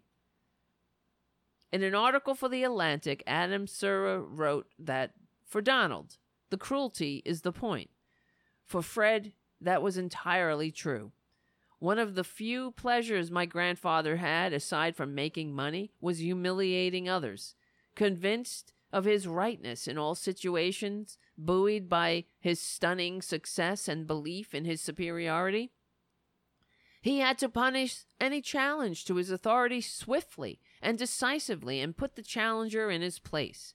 That was effectively what happened when Fred promoted Donald over Freddie, her father, to be the president of Trump management. Unlike my grandfather, Donald has always struggled for legitimacy as an adequate replacement for Freddie, as a Manhattan real estate developer or casino casino tycoon and now as the occupant of the Oval Office who can never escape the taint of being utterly without qualifications or the sense that his win was legitimate. Over Donald's lifetime, his failures mounted despite my grandfather's repeated and extravagant interventions. His struggle for legitimacy, which could never be won, turned into a scheme to make nobody to make sure that no one found out that he's never been legitimate at all. This has never been more true than it is now. And it is exactly the conundrum our country finds itself in. The government, as it is currently constituted, included including the executive branch, half of Congress, and the majority of the Supreme Court, is entirely in the service of protecting Donald's ego. That has become almost its entire purpose. His cruelty serves in part as a means to distract both us and himself to the true extent of his failures. The more egregious his failures become, the more egregious his cruelties become. Who can pay attention to the children he's kidnapped and put into concentration camps on the Mexican border when he's threatening to out whistleblowers or coercing senators to acquit him in the face of overwhelming evidence of guilt. And pardoning a Navy SEAL, Eddie Gallagher, who's been accused of war crimes and convicted of posing for a picture with a corpse, all within the same month. If he can keep 47,000 spinning plates in the air, nobody can focus on any one of them. So there's that. It's just a distraction. His cruelty is also an exercise of power. He has always wielded it against people who are weaker than he, or, who are constrained by their duty or dependence from fighting back.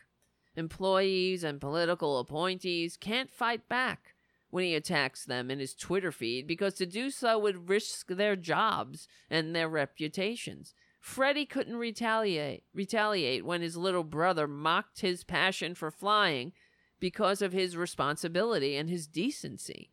Just as governors in blue states desperate to get adequate help for their citizens during COVID-19 crisis are constrained from calling Donald's incompetence for fear he would withhold ventilators and other supplies needed in order to save lives. Donald learned a long time ago how to pick his targets. Ugh. So, let's just read one more, all right? Donald continues to exist in the dark place between fear and indifference, and the fear of failure that led to his brother's destruction. It took 42 years for the destruction to be complete, but the foundations were laid early and played out before Donald's eyes as he was experiencing his own trauma. The combination of those two things, what he witnessed and what he experienced, both isolated him and terrified him. The role that fear played in his childhood and the role it now plays can't be overstated. And the fact that fear continues to be an overriding emotion for him speaks to the hell that must have existed inside the house six decades ago.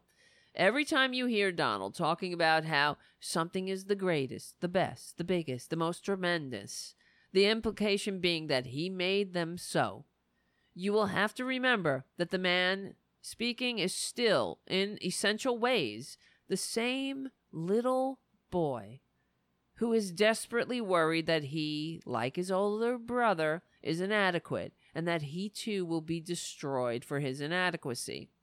At a very deep level, his bragging and false bravado are not directed at the audience in front of him, but at the audience of one, his long dead father.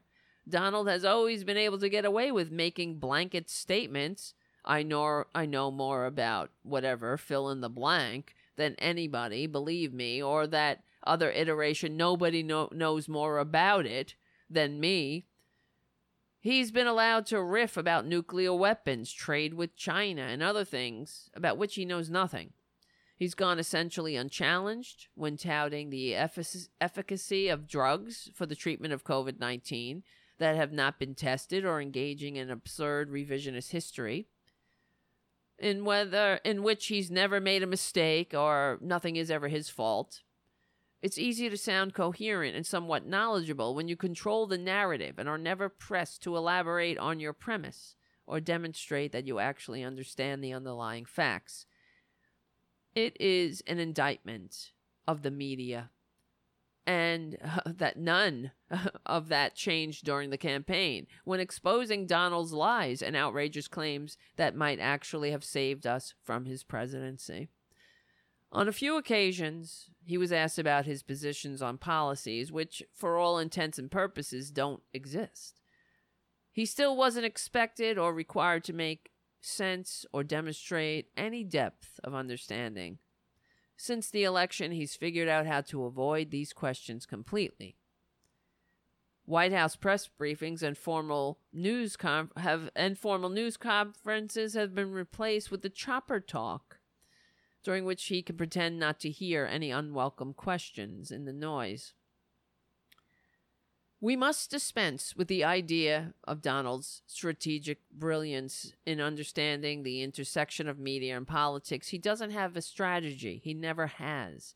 Despite the fluke that he was uh, that was his electoral advantage and his quote victory that was at best suspect and at worst illegitimate. He never had his finger on the pulse of the zeitgeist. His bluster and shamelessness have just happened to resonate with certain segments of the population.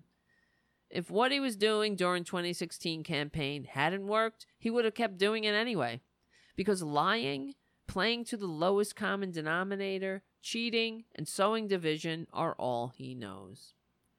Okay. Ah! I dropped it. I can go on. it's fascinating, it's terrifying, and this is where we live.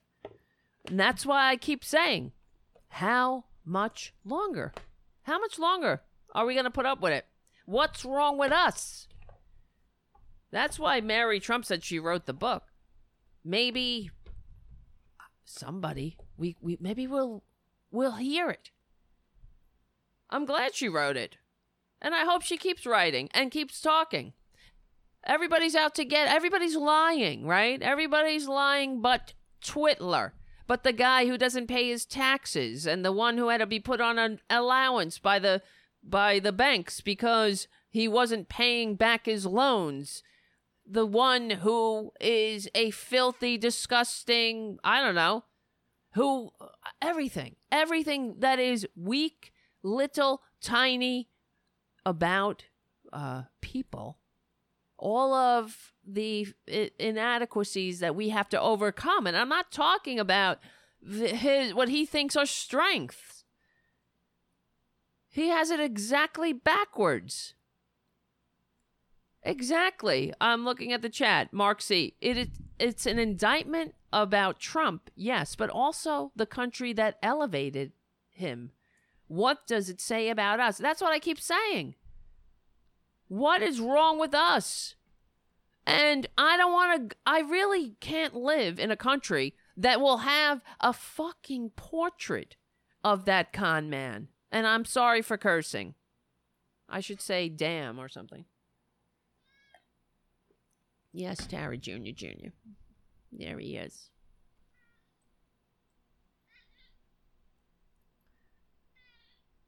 We're going to have a portrait of him? There's going to be Melania in the portraits of the first ladies. I got your first lady right here. I wrote a. Remember when I used to do the two minute tirades? Let's see. I did a tirade once. I'm just going to read this. Oh boy. Fucking. The damn word crashed. As I was about to read. Okay.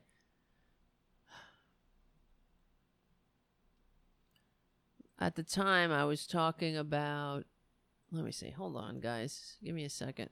In the meantime, while I'm looking this up, go over to patreon.com and become a patron.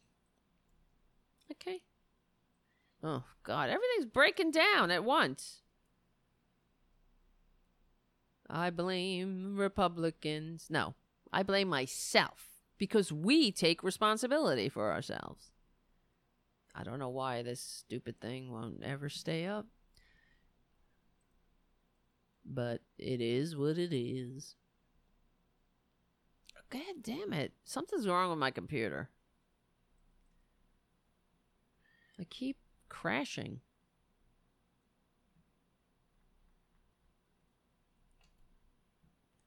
Okay. I wrote this thing about. Um, I'm just mentioning it because it makes makes me want to cry. Okay, here we go.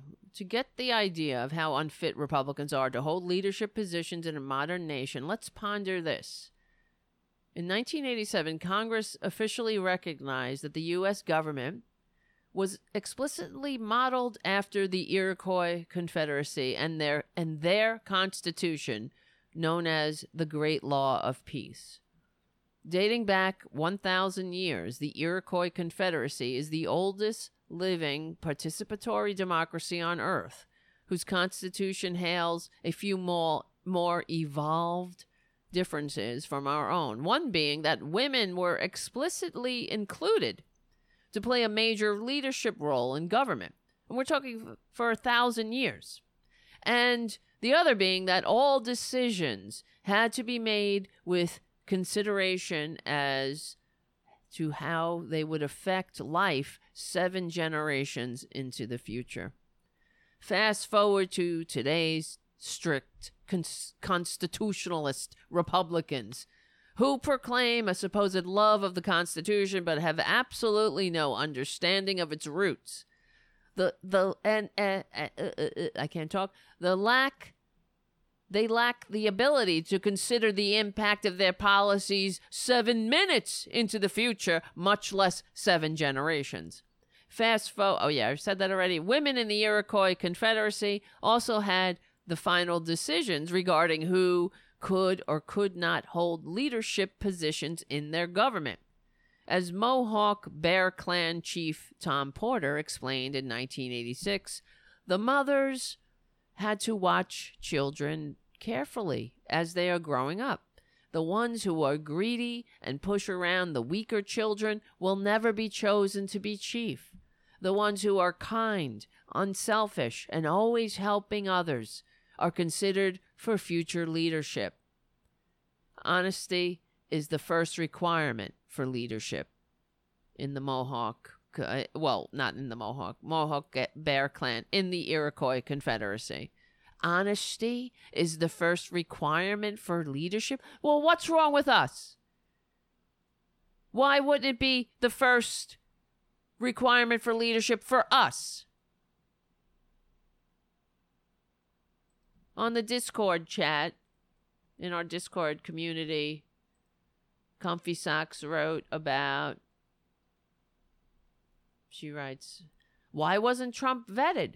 Apparently, neither the GOP nor the DNC is required by law to vet presidential nominees, but it should be a basic prerequisite for running and and mandated. Low level government employees go through rigorous FBI background checks, credit checks, fingerprinting.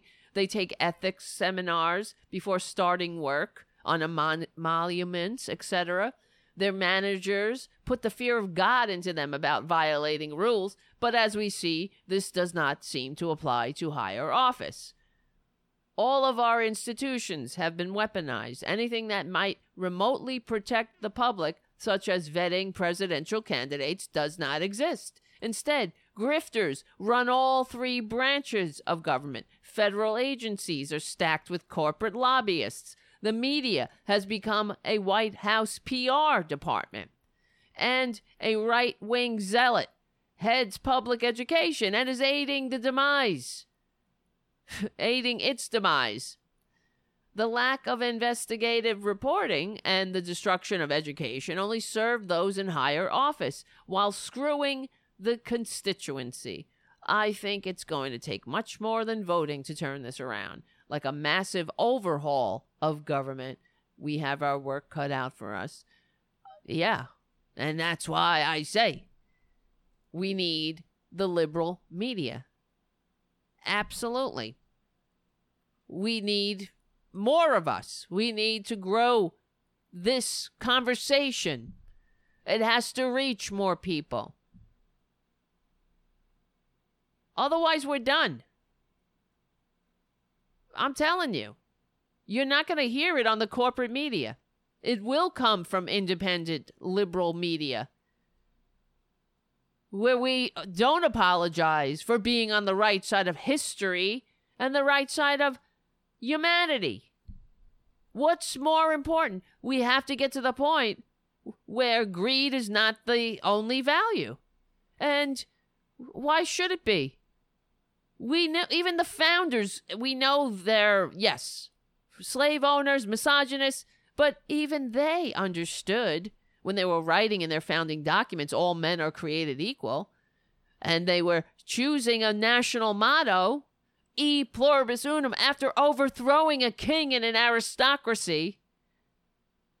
They picked that motto deliberately. Out of many, one. Well, let's bring that into uh, into fruition. Honesty is the first requirement for leadership. The ones who are kind, unselfish, and always helping others. Is that how you would describe the Republican Party or the conservatives? Kind, unselfish, always helping others? Eh, I'm talking to, to you right now, Joe Biden, when you say that you won't you won't support Medicare for all. What part of kind, unselfish, and always helping others what is um leaving people behind without health care? I'm done with that. I'm done with any Democrat with all this shit about uh, access to affordable health care. This that's why we need shows like this to spread the word and get the and get a change. Not you know, get the word out to push these bastards. Anybody who has the nerve to come to the table with policies that leave millions of, of Americans behind need to be immediately shamed. They need to be no be- nowhere near the halls of power. Absolutely nowhere near. Kind, unselfish, and always helping others. Honesty is the first requirement for leadership. And we allow a con man while they have a party.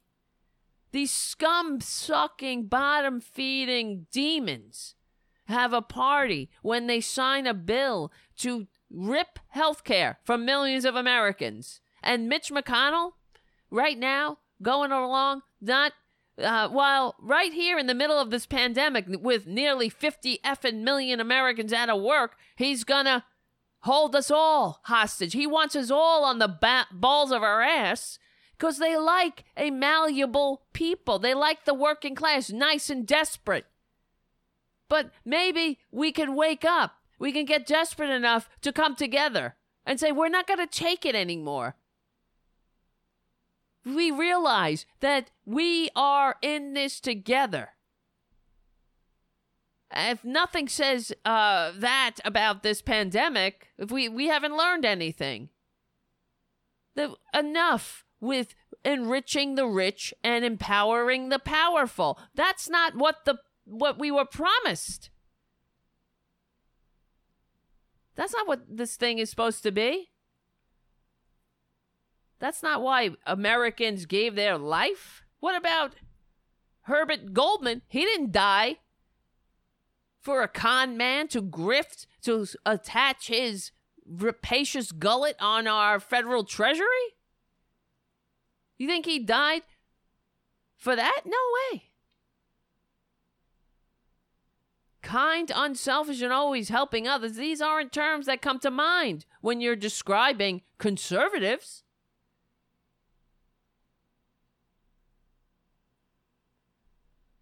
Unbelievable. They are a death cult. I have been saying this for years, and now this is catching. This is why I say, I don't know, man. I'm I I see the future. How many years I have been calling the these Republicans, these conservatives, fascists. They are fascists. Hello. And I have been saying this for years. In every Republican chest beats the heart of fascism.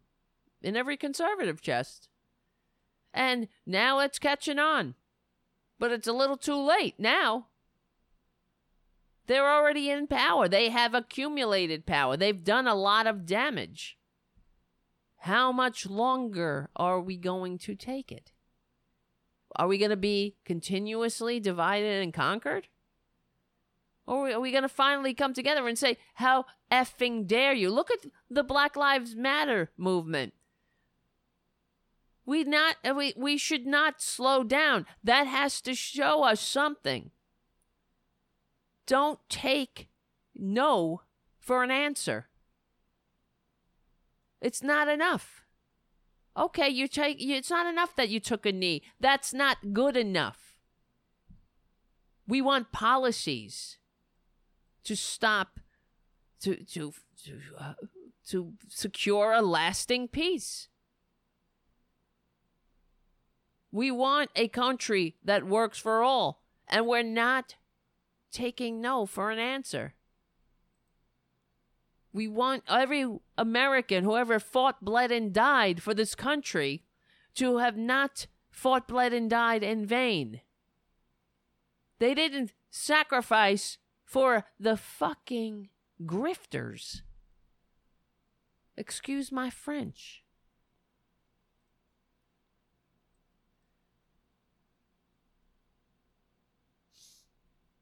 Unbelievable. For example, oh God, okay. There's so much going on. It never stops. That's why I'm like I am. That's why I'm hanging by a thread half the time. I go from, okay, yeah, we can do it. We got this too. Oh my God. It never ends. Somebody better become a patron by tomorrow. that's all I'm saying. Or that's going to mean no patrons the entire week.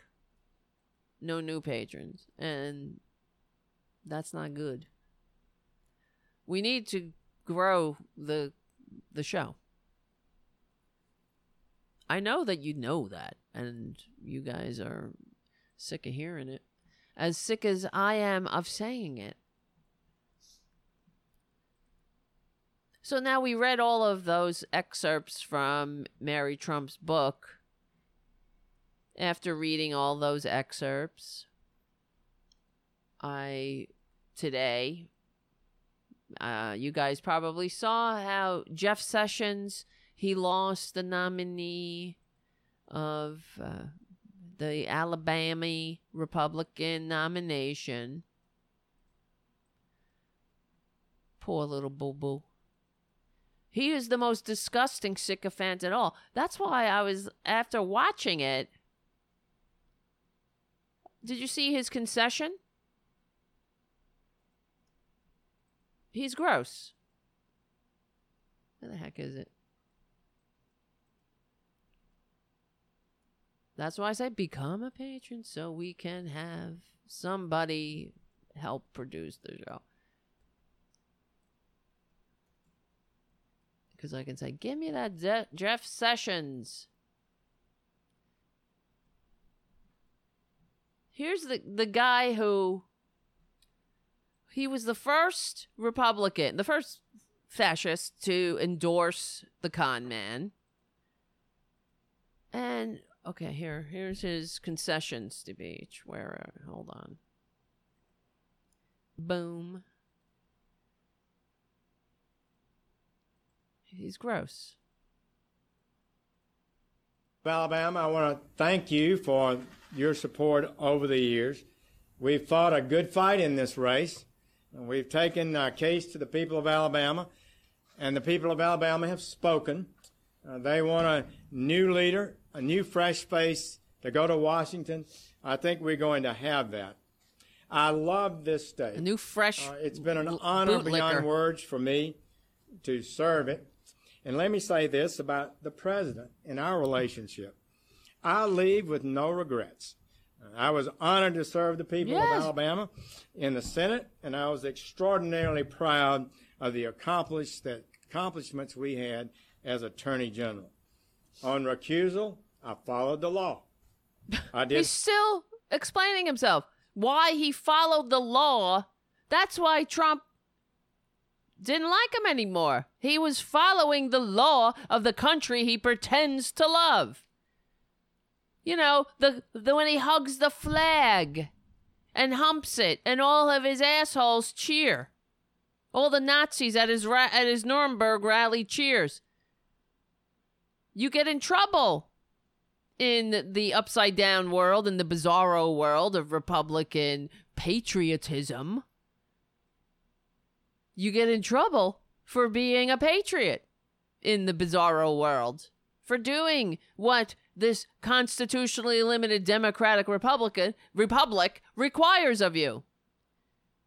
You know these strict constitutionalists they they love the constitution. Remember how they always walk around with the constitution in their pocket to say oh you shouldn't have health care because here's my pocket constitution that says i know what i'm talking about well in that pocket constitution uh, numerous times it talks about promoting the general welfare. Not just once, not just twice, but three times. Promote the general welfare.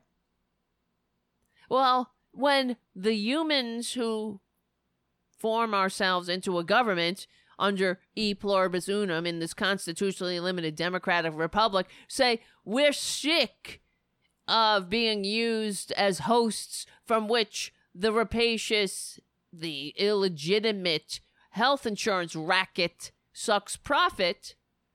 And we're tired of burying people needlessly for lack of health care, and we want to join the rest of the world and have the freedom to go to the doctor when we're sick and not go bankrupt or have to go on GoFundMe, then don't the, uh, uh, don't point to uh, the Constitution because that's what the Constitution requires.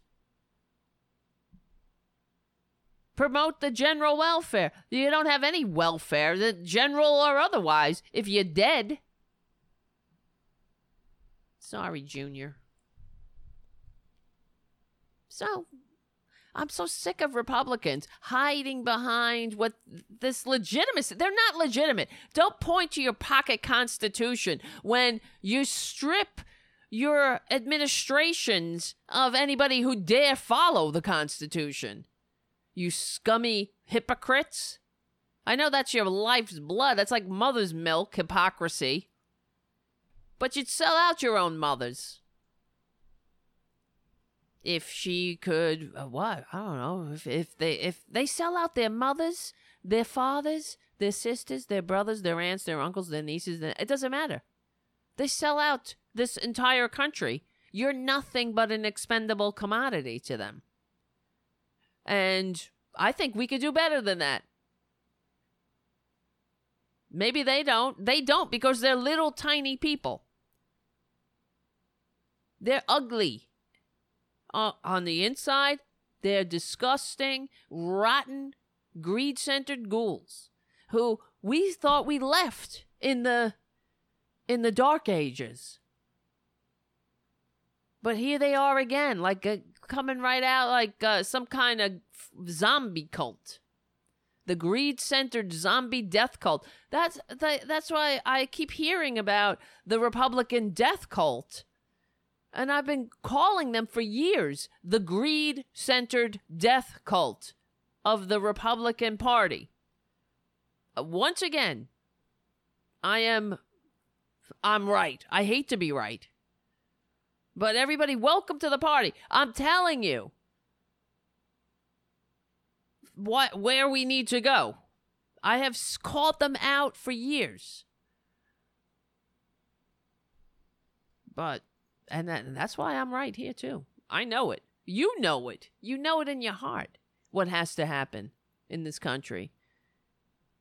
We have to get rid of these ghouls. They need to be a whisper. What we're talking about here, it has to be on the front pages. It has to be in the it has to be front of mind. Right? Kind, unselfish, always helping others. That's a kind of society that is worthy of the sacrifice of youth. Young people died. They didn't die to create a country where Jeff Sessions can lick his con man's ass so they could funnel more money into the arms of the oligarchy and divide and con- conquer this country along racial lines. Sick.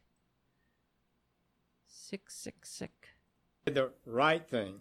And I saved the president's bacon in the process. Any other action to try to squelch an investigation in that environment would not have worked. It really would have been a catastrophe. He's still explaining so himself to the con man. Ended after a prolonged. Don't you time. have any dignity? No, no, they don't. Come on, guys, they don't. These are the people that will that have sold out their wives, their father. Look at Ted Cruz sell out his mother. I mean, his wife, his mother. Look at them all. Look at Pence, this fake Christian. If only he was Christian. You know what he is? He's a goddamn closet case. That's what he is. he hides behind his Christianity and his mom that he calls his wife that he married. He calls a mo- mother. He's trying to not be gay because his ancient book of fables says God didn't like a gay. A man shall not lie with a man. It also said that they shouldn't wear cloth of different kinds of cloth. I don't know, different cloth like cotton and uh, linen or whatever. What do I know about the Bible? I know a little bit. I know something. Let's see. Let's see. Gay. What else does the Bible says? Is an abomination. You should shellfish. That's right.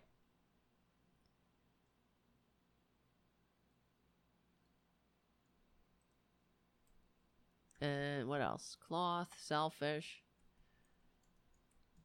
Oh, so it also says that you should stone your daughters to death and stuff like that. I don't know. Why don't they follow? They're they're strict constitutionalists. They're all about the Bible. They're originalists. But that's who, in my Psych 101 analysis, I've had enough therapy. I I see her. I see Miss Pence. I see who he is. He who she is. She's a closet case. Nobody cares that much about gays except the closet case, and that's Pence. And he is so tightly wound around and his he uses his religion as a shield because he doesn't have the courage to live an authentic life. And you know what's going to be sad when he is on his deathbed and he looks and he says, "Holy shit, my life has been wasted. Um, it's a lot." I re- I have a friend whose mother came out of the closet at like age sixty.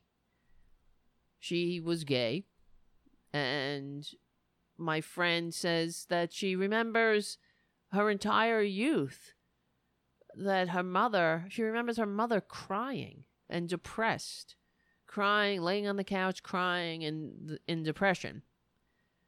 And now that her mother has come out of the closet at age 60 she's i was depressed because i was living a lie she says. I couldn't uh, i was trapped i couldn't be myself i couldn't be my authentic self. That is soul killing and soul crushing. So, better late than never. But that's Pence, man. That's all half of these fuckers. Not half, I don't know. You know what I mean. The telltale sign is anybody who really cares that much about gays needs to have a good they need to go to the mirror and smack themselves immediately. So what else does the the bible says pork that's an abomination witchcraft no shrimp. Oh cutting your beard that's right. Women should be silenced oh you should marry your brother's widow no hybrids or blends of material. That's true. That's what an abomination. Oh, th- here's a big one for the Republicans usury. Right? They always forget that one. Charging, uh, a, lending money at interest. These filthy, disgusting hypocrites that is an abomination that Jesus actually spoke about more than he than he ever said about anything about homosexuality, which was nothing. He said nothing about it. But then we're uh, under the influence of these assholes who need to be laughed at and mocked and silenced and shamed and and not given power Oh yeah, adulterers should die. That's another one. Where's what? What? What? Evangelicals, meet your standard bearer. They're all about the family, though. Who cheats on his wife with a porn star? that he has to pay off in installments because he's such a billionaire. Oh, people with disabilities, unclean. Slavery's okay in the Bible. Don't use the Lord's name in vain. That's an abomination. So every time you say OMG, something on my screen here. OMG, mother effers. Oh my God. Where'd you go? Where are you? Where are my friends? So, hopefully somebody will go be a patron. Go to patreon.com slash Tara Devlin. Here's some more things. Let's talk about some more things. I'm not going to do another four hour show. We'll probably go to like 11. I'm tired. I'm tired of life. I, I need unconsciousness. I don't drink. I don't do drugs. I don't smoke. And I need unconsciousness sometimes. I'm just, I'm a little depressed. I have to admit it. I really am. I want to save some kittens. Well, here's your Oh god, here. I want to show you this what I'm looking at. I told I showed you this before. This fucking this is the Daily Mail, but everywhere I got this effing face I got to see cuz I went and looked up video ads. Now I got to see this person's face every ad. I asked them and then I clicked on it. I don't want to see this anymore. But I'm still seeing it. This person, Alaric, you're annoying. Holy shit. Talk about being stalked and harassed. I, I need my space, Alaric. Schedule your call with Alaric. Go away. All I wanted to do was look up video ads on YouTube. That's it. That was my crime. Now I gotta see Alaric every day. I don't see my goddamn family this much. Every single day. Schedule your call with Alaric, and then I'll go on YouTube, and the little ad on the bottom will say, Alaric is waiting. Alaric! Can I get a minute? Really? Jesus Christ. Well, from the Daily Mail, this is how amazing Donald Trump is. He's such a kind person. You know, he's really fighting for you. Donald Trump and his two siblings cut off medical care for their nephew's severely disabled son, dismissing it as an expensive babysitting in a move that lies beyond behind a family rift with niece planning, well, I guess it was not planning anymore, a tell-all book. The depth of acrimony between Donald Trump and two of his siblings toward their nephew, Fred III, and niece, Mary, is laid bare in a lawsuit against the trio who refused to pay for the medical care of their own flesh and blood. This is what a vindictive little scum he is. A piece of wasted human DNA. Mary Trump, who is about to publish a full, uh, harrowing and salacious details about Trump about the family has raised the ire of the president once again as he demands the book not be published. All right, I want to get to the meat of the matter here. Oh wow. I wanted to, I thought it was a story about the nephew Daily Mail has obtained copies of the lawsuit filed in 2000 by Mary and Fred Trump III, the children of Donald's deceased brother Fred Jr., for wrongful termination of medical benefits. Oh, yes, this is it. And coverage. After providing health insurance for decades, the Trump family unilaterally canceled it, maliciously and without excuse or justification. What? You just do that because you're a piece of scum. You're a scum. You are the scum on the pimple on the ass of the scum. To cancel a disabled nephew's medical insurance? You scummy scum. In the legal papers, Donald and his brother Robert and their sister Marianne laid out reasons for refusing to pay for the health care of disabled infant nephew William, Fred Trump's the third's son. The Trumps argued that siblings Mary and Fred the third, oh, whatever, it's so many, it's so many Freds and Marys and Trumps, had already received millions of dollars and should be thanking them. That's how he rolls, though, right? Oh, we should be grateful. Only 130,000 are dead so far. Except we're not. There are more people dead in this country than are, uh, uh, well, even sick than in all of the European Union put together. Good going, scum. Cancer scum? That's what he is. He's the scum of on the pimple on the ass of the cancer of the scum. That's what he is. The scum on the pimple on the ass of the cancer on the scum. Rather than suing them, a thank you would be extremely appreciated, they wrote in the response. You fucking scum on the pimple of the ass on the cancer of the scum. The the Trumps even claimed that baby William didn't actually need 24/7 care, which they dismissed as expensive babysitting, despite his frequent seizures. Instead of hiring a nurse, Fred III should take a CPR course from the American Red Cross in the case William has another cardiac arrest and resuscitate the boy himself, according to the Trumps. Wow.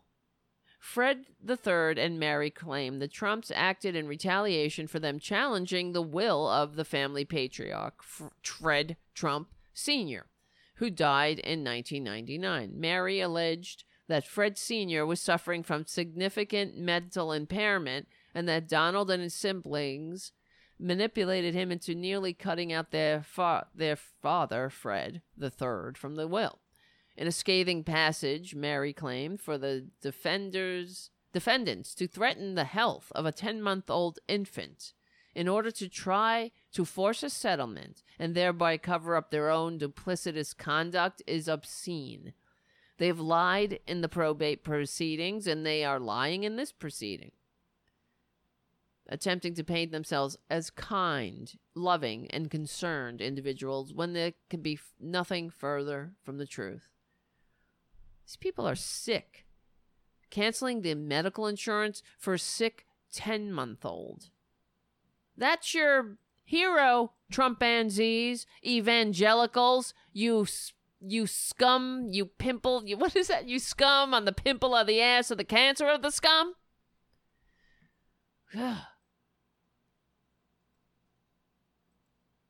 well, before we keep going,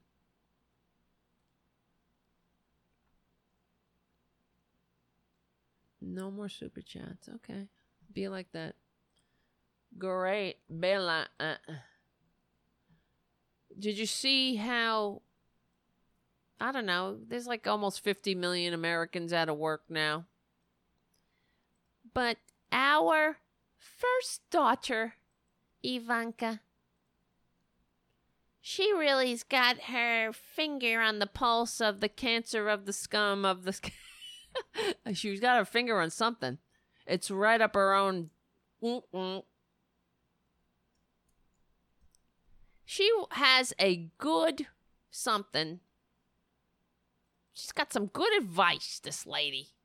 She's really lived. She's used her.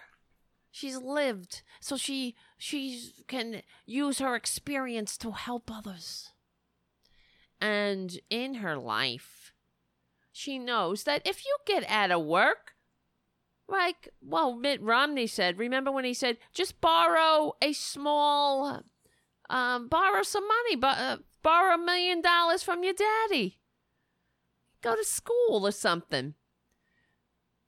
Do something, you know, take out a small loan from your daddy. That's what Mitt Romney said, right? Mitt Romney. Let me see. Romney loan. Yeah, student loan. Everybody, Mitt Romney, borrow. Advice to students just borrow some money from your dad. You know, if you're young, you want to start your own business, Mitt Romney says, you know, hey, go borrow like 20 grand from your dad. Uh, hey, pay no attention to the fact that maybe your dad got no job. But Ivanka, he's ready. She's she knows she has lived Ivanka and she will use that real world experience to help others. She's not just an empty suit, the undeserving heir of a tax cheating, draft dodging con man with a fake university and a vitamin scam. Oh, no, no, who uses her trust fund not to. I don't know, to make the world better, to the best she could come up with was a sweatshop in China. But she's got some advice. It's a little better than borrow 20 grand from your dad, as Mitt Romney said, but it's find something new. Just find something new, you stupids. What are you, stupid? are you a bunch of stupids? Find something new. Maybe the army is hiring and you can prepare to go to our next war of corporate aggression you know that Trump will the all of them they have never served. In fact, Fred Trump which is uh, he never served in World War II. None of them served. If you go um you know a little bit about history, World War II when we were attacked in Pearl Harbor, uh, when uh, the Japanese attacked Pearl Harbor, most men in the country and women signed up to serve this country, to fight for their country. Not Fred Trump. He stayed home to grift and build housing, to get government loans to build housing for veterans. Oh, how patriotic of him.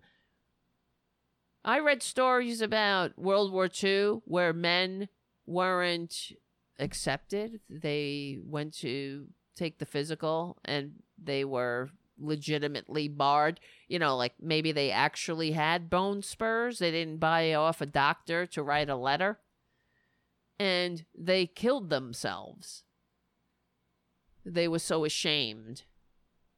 That's the that was the the fever in the country at the time about serving. But not Fred Trump. They have no loyalty, you see. They only have loyalty to the unholy dollar. Serving somebody, Fred Trump? What? No, honey. They serve themselves. If you have to go off and there's a lot involved, you know, you got to take an oath to somebody other than yourself. Then you got to show up. Then you got to go to a camp and you got to train there's a lot of stuff. There's a lot of serving to do. And then you are sent to different places. That's you're not you're not in control, you're being sent. Because you are being sent to serve. That's too much. They don't serve this country. They they this country serves them. So it's big Fred Trump Twitler's daddy saw the opportunity. Hey, I could build some houses for these suckers. I mean, veterans. These dum dums who go get shot at to fight fascism. If this was a different time, I would be funding fascism. If it weren't for that trading with the that whole pesky trading with the enemies act and FDR, who said there will not be one war millionaire made. Well, that's when you have some sort of integrity. Not now. Well, that's who Fred Trump is. That's who the whole family are. So when he likes to give you a salute, when he pardons war criminals, what he's he's sticking his finger right up your ass with this. He's saying "f you, suckers." Dividing, pardoning war criminals for Twitler is a twofer. It's a threefer. It's a fourfer because he gets to look like a big man, and also he ha- he gets to um, ruin the spirit of integrity in the country uh, or in in the service. He also gets to divide the soldiers against each other, cause dissension, and he also gets to um, cause dissension amongst the officer corps as well. So it's a real big pile of poop that he gets to exploit by turning people against each other, causing controversy, making, and also pardoning war criminals. So when the we, we when we go to other countries now the american that it's not like in world war ii when the germans f- finally surrendered they were all rushing to surrender to the americans because they knew that they would be treated with decency under the Geneva Conventions, under the Articles of War. We weren't going to send them to a slave labor camp like the Russians did. Most of the German prisoners who were unfortunate enough to be captured or surrendered to the Russians did not return to Germany. That was not the case with the Americans because we had some standards. We were the good guys at one time.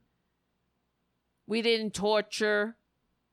We didn't we we held ourselves to higher regards. That was what we were fighting for. We were fighting for more than just we were fighting for an ideal.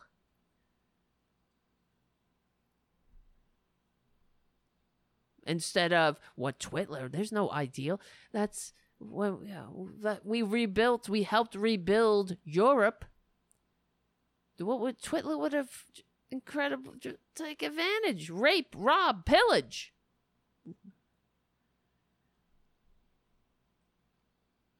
And so now, when soldiers go into uh, into a, a a a combat zone, and you see that American flag on their shoulder, you're treated with disdain.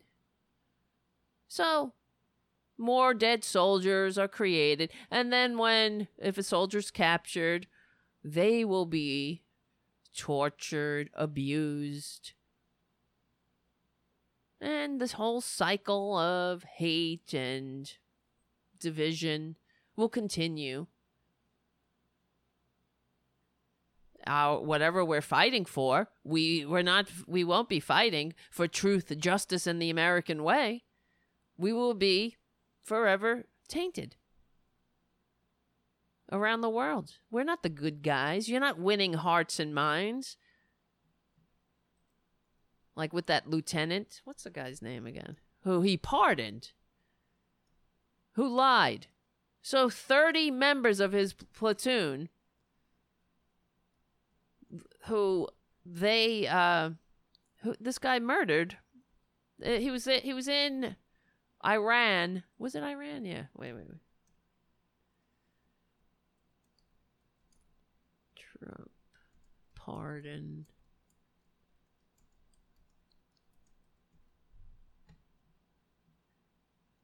There's another war criminal he pardoned. Clint Lorance, that's right. So it took him. He was in the field for 72 hours and he murdered two guys and almost murdered the third. Uh, and destroyed all the goodwill that the platoon had built up, had tried to build up for over a year to win the hearts and minds of the community.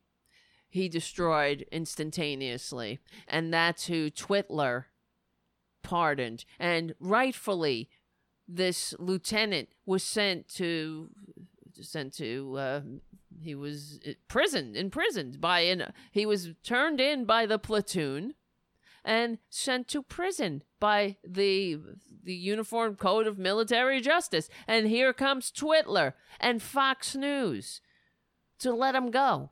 Well, make him a hero. And then he goes on Fox News and lies and said he had to kill these people to protect his platoon. Meanwhile, the 30 other members of his platoon turned him in. They said he's lying. He killed those people in cold blood. There's nothing honorable about him. He shouldn't be wearing the uniform, but he gets invited to the White House. That's what this effing scum on the cancer, on the scum has done to this country. Created more terrorists forever and ever. Amen.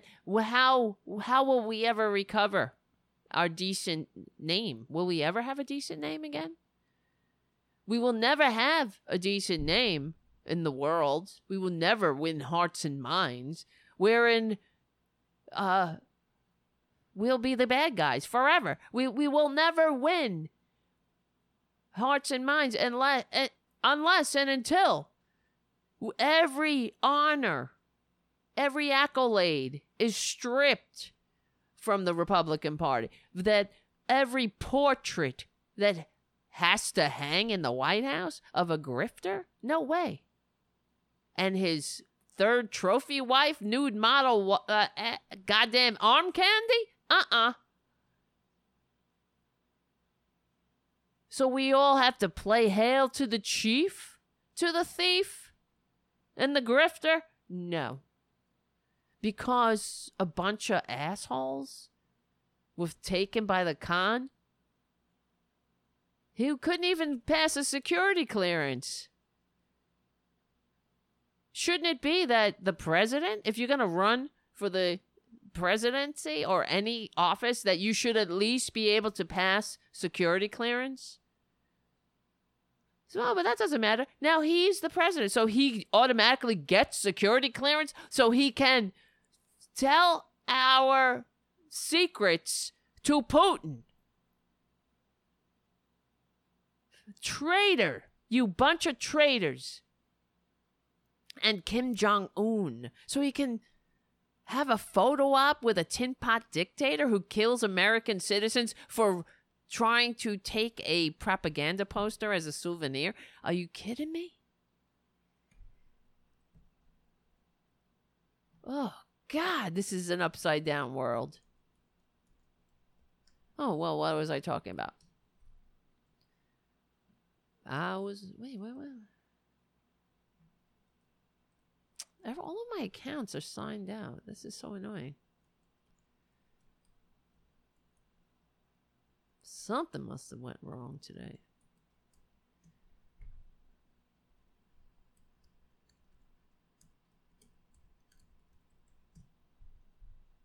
Mm-mm-mm-mm. Okay. In the meantime, while I'm logging in, Become a patron. Okay, I don't want to hear it.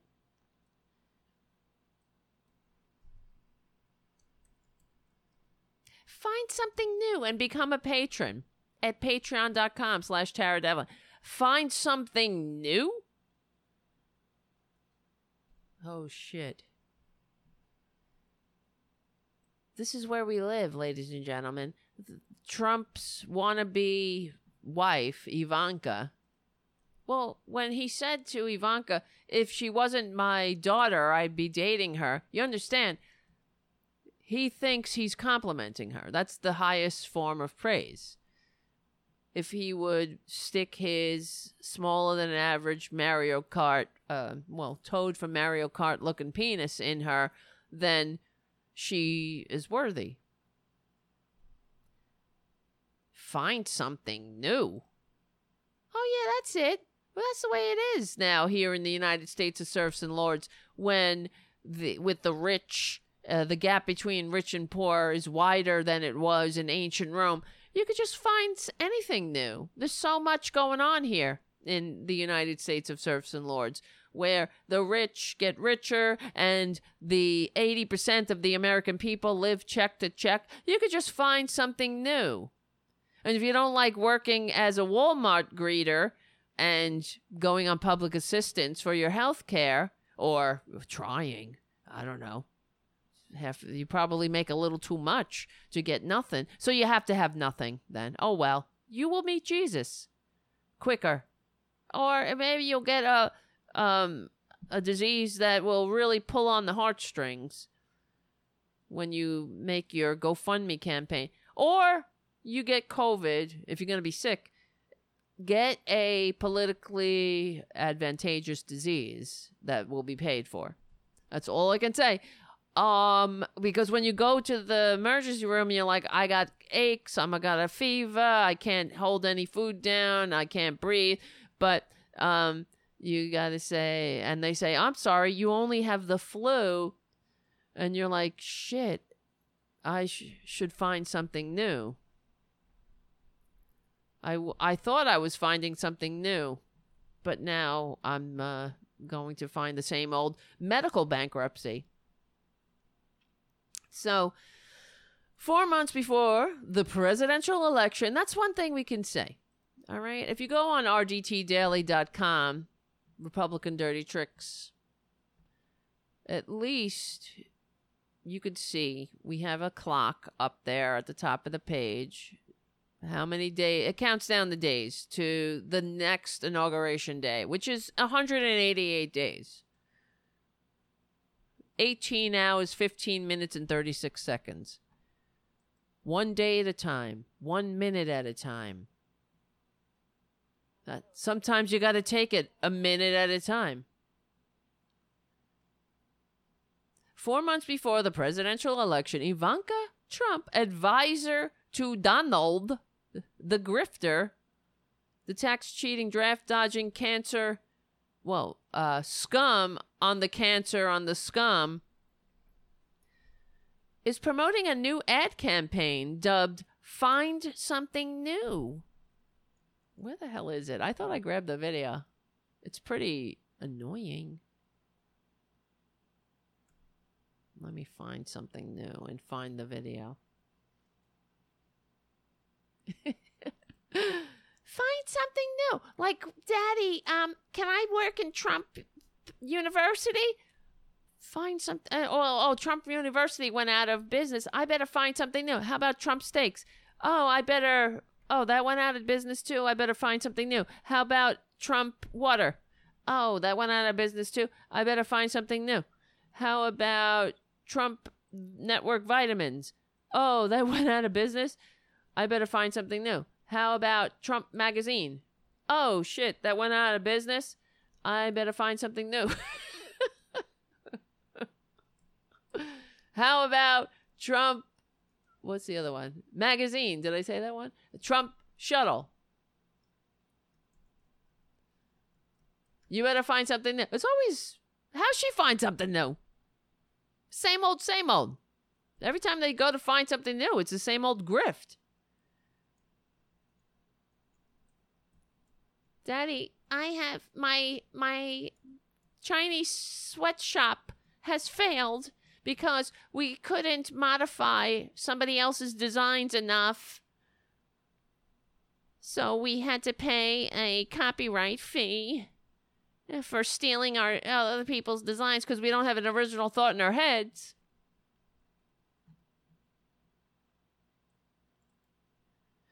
Well, find something new. Uh, how about Go Trump?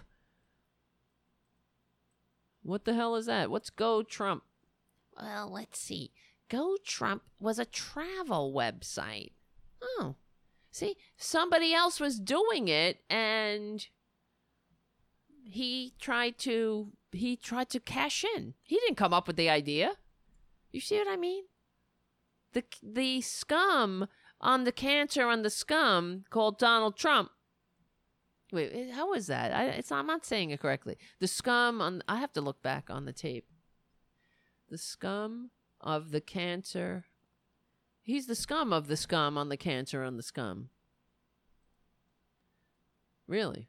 It's probably worse. It's probably a more more scum removed, like five times scum in there on cancer. Maybe it's like scum on the cancer on the scum on the con- scum on the cancer on the scum. like you're looking in a mirror, a funhouse mirror, until you're finally looking at the back of your own head. Go Trump. Somebody had a travel website. It was probably Travelocity came out or Expedia, and he was like, "Oh, I got it. I, he started uh, humping a flag. I gotta do. I'm gonna do my own, like you know, somebody else's uh, multi-level marketing plan. Yeah, yeah, yeah, yeah, yeah. We'll get the suckers. Yeah, yeah, yeah, yeah, yeah. So, oh, why, why Expedia, huh? Why not go Trump? Hey, yeah, yeah, yeah, yeah. The precious. I need, need, need. I could do that. Yeah, yeah, yeah, yeah, yeah, yeah. Oh, somebody else has an airline? What about Trump Airlines? Oh, Trump Vodka. Find something new that's out of business. How about Trump Mortgage? Oh, find something new. How about Trump the Game? Uh, sorry, at bust. Find something new. Trump Magazine. Oh, sorry. Find something new. Trump Ice? Nope, sorry. Find something new. Tour de Trump. Tour de Trump? The hell is that? Bicycle race, right? A cycling rage race in the United States, initially called called the Tour de Trump. He wanted to make it like the Tour de France. Fuck you. oh my god, I don't have enough middle fingers at this time. Don't you get frustrated when you don't have enough middle fingers? I trailed off on the lieutenant. Yes. What was I saying? Yeah, the, the, what did I say wrong? Anne Marie is saying I trailed off at the re- lieutenant. Lieutenant Lorance. He was pardoned by Twitler. He's a war criminal. He murdered two people, tried to kill another person, and his entire platoon turned him in and the military eh, well he went up in front of a military court and they sentenced him to prison. And twitler and sean hannity got a hold of it. And he went on fox news well they after he was pardoned for being a murderer and he went on fox news and lied and lied and lied. And all of his platoon said he's a fucking liar but there were Twitler and all of the Republicans yelling and screaming and jerking off into flags and saying support the troops, but really not supporting the troops at all. Supporting the troop, one troop, a war criminal who is a disgrace to the uniform. Who if every who who every other person who ever wore the uniform with honor should be horrified. And I, I wore the uniform, and it makes me sick.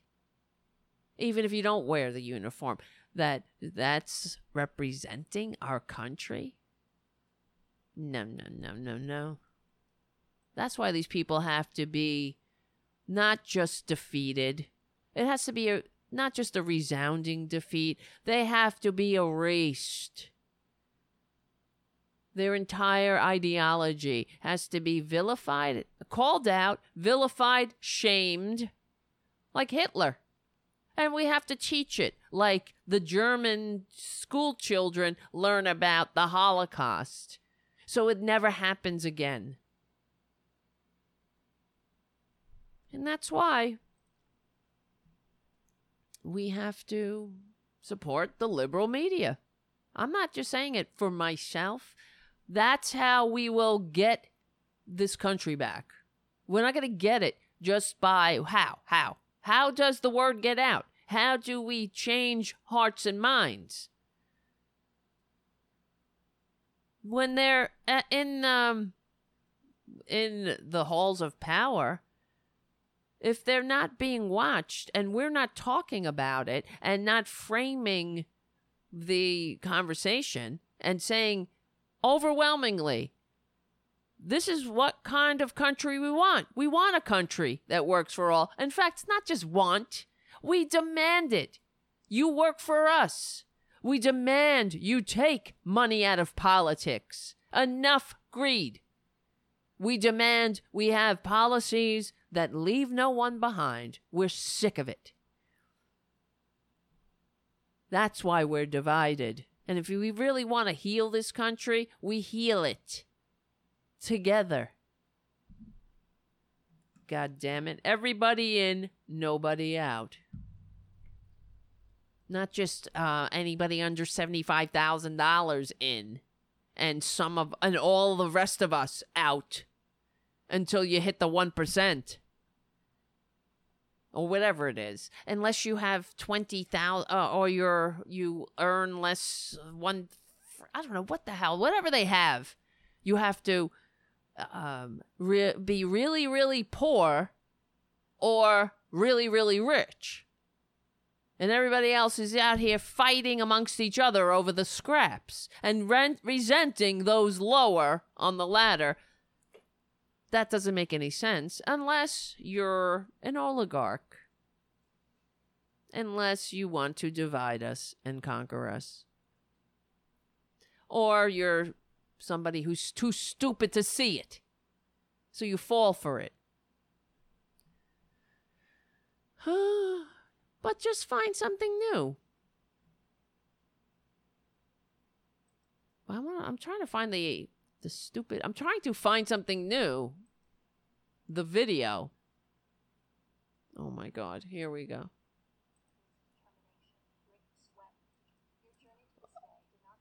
Oh, you son of a bitch. Oh, I want to I want to kill. Hold on.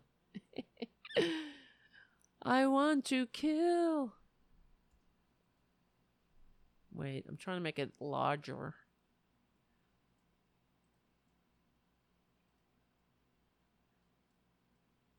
Your journey to this day did not come without challenges, sacrifices, determination, grit, sweat, and likely even a few tears.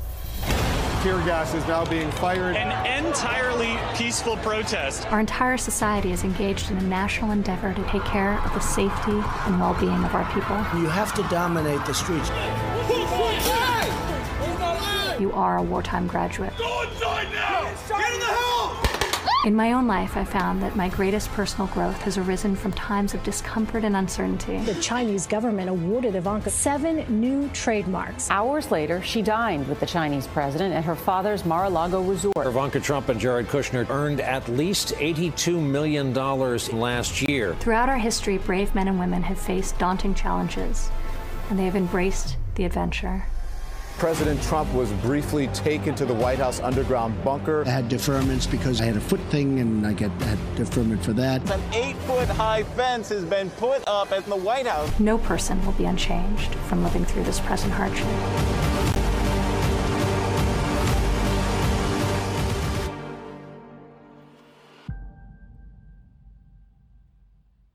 What the hell? That was good. But where is they? oh my god. Ivanka. Tr- oh no, that's Farron Cousins. How dare she? Does she have dead eyes like her dad? Of course she does. Find something new.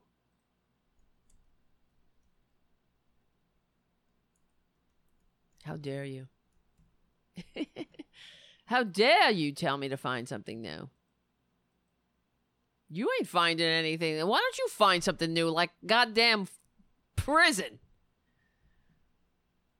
Wouldn't that be nice?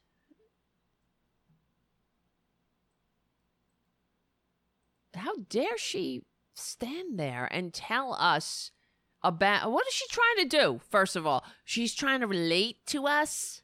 Have you seen her Instagram feed? There's somebody who she's qua- she's coiffed within an inch of her life. That bitch. Nobody is quaffed like that. She's quaffed to beyond belief. Every everything is posed and look. Oh, here we go. Let's look together.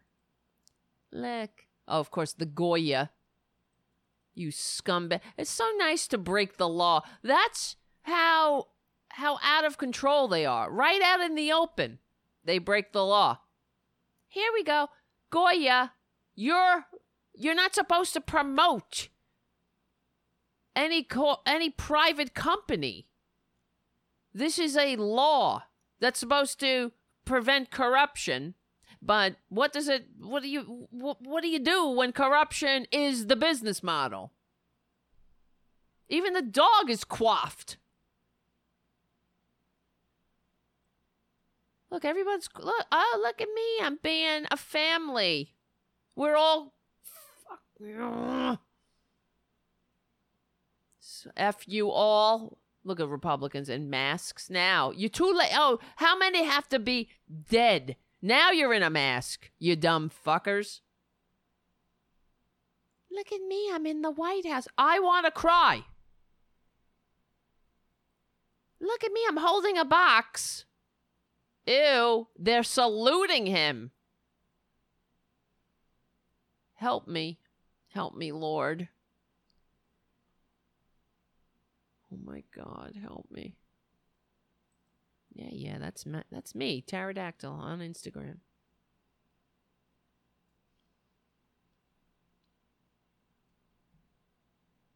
Find something new. All right, guys, we're gonna call it a night. Maybe we'll do a show tomorrow. What do you think of that? Maybe we'll find something new. Oh boy. No nude patrons. Oh well. Can't say I didn't try. All right, you guys, we're going to find something new tomorrow, maybe. Maybe.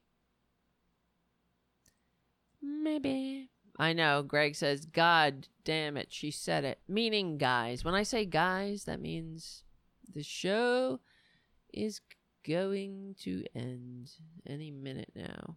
I don't know why. I thought I grabbed that video of Ivanka and her giving that dead eye announcement. Oh my God. Oh, wait. I want to cringe. Hold on. Hold on. This is the Trump War Room.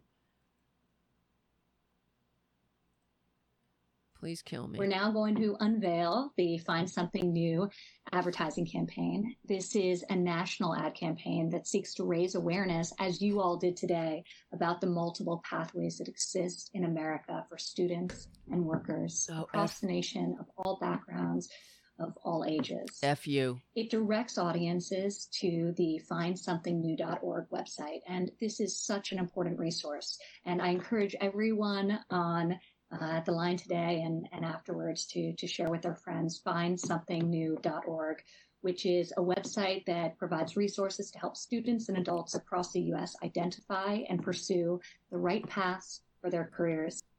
F Before he was a presidential candidate, I've been saying for years, keep the oil, keep the oil, don't let them have the oil. before he was a reality TV star, You're fired. Donald Trump was a New York tabloid fixture. All through the 1980s, Trump was busy building something new, and it wasn't a skyscraper. Ew. Like finding something new. Ew. Look, find something new.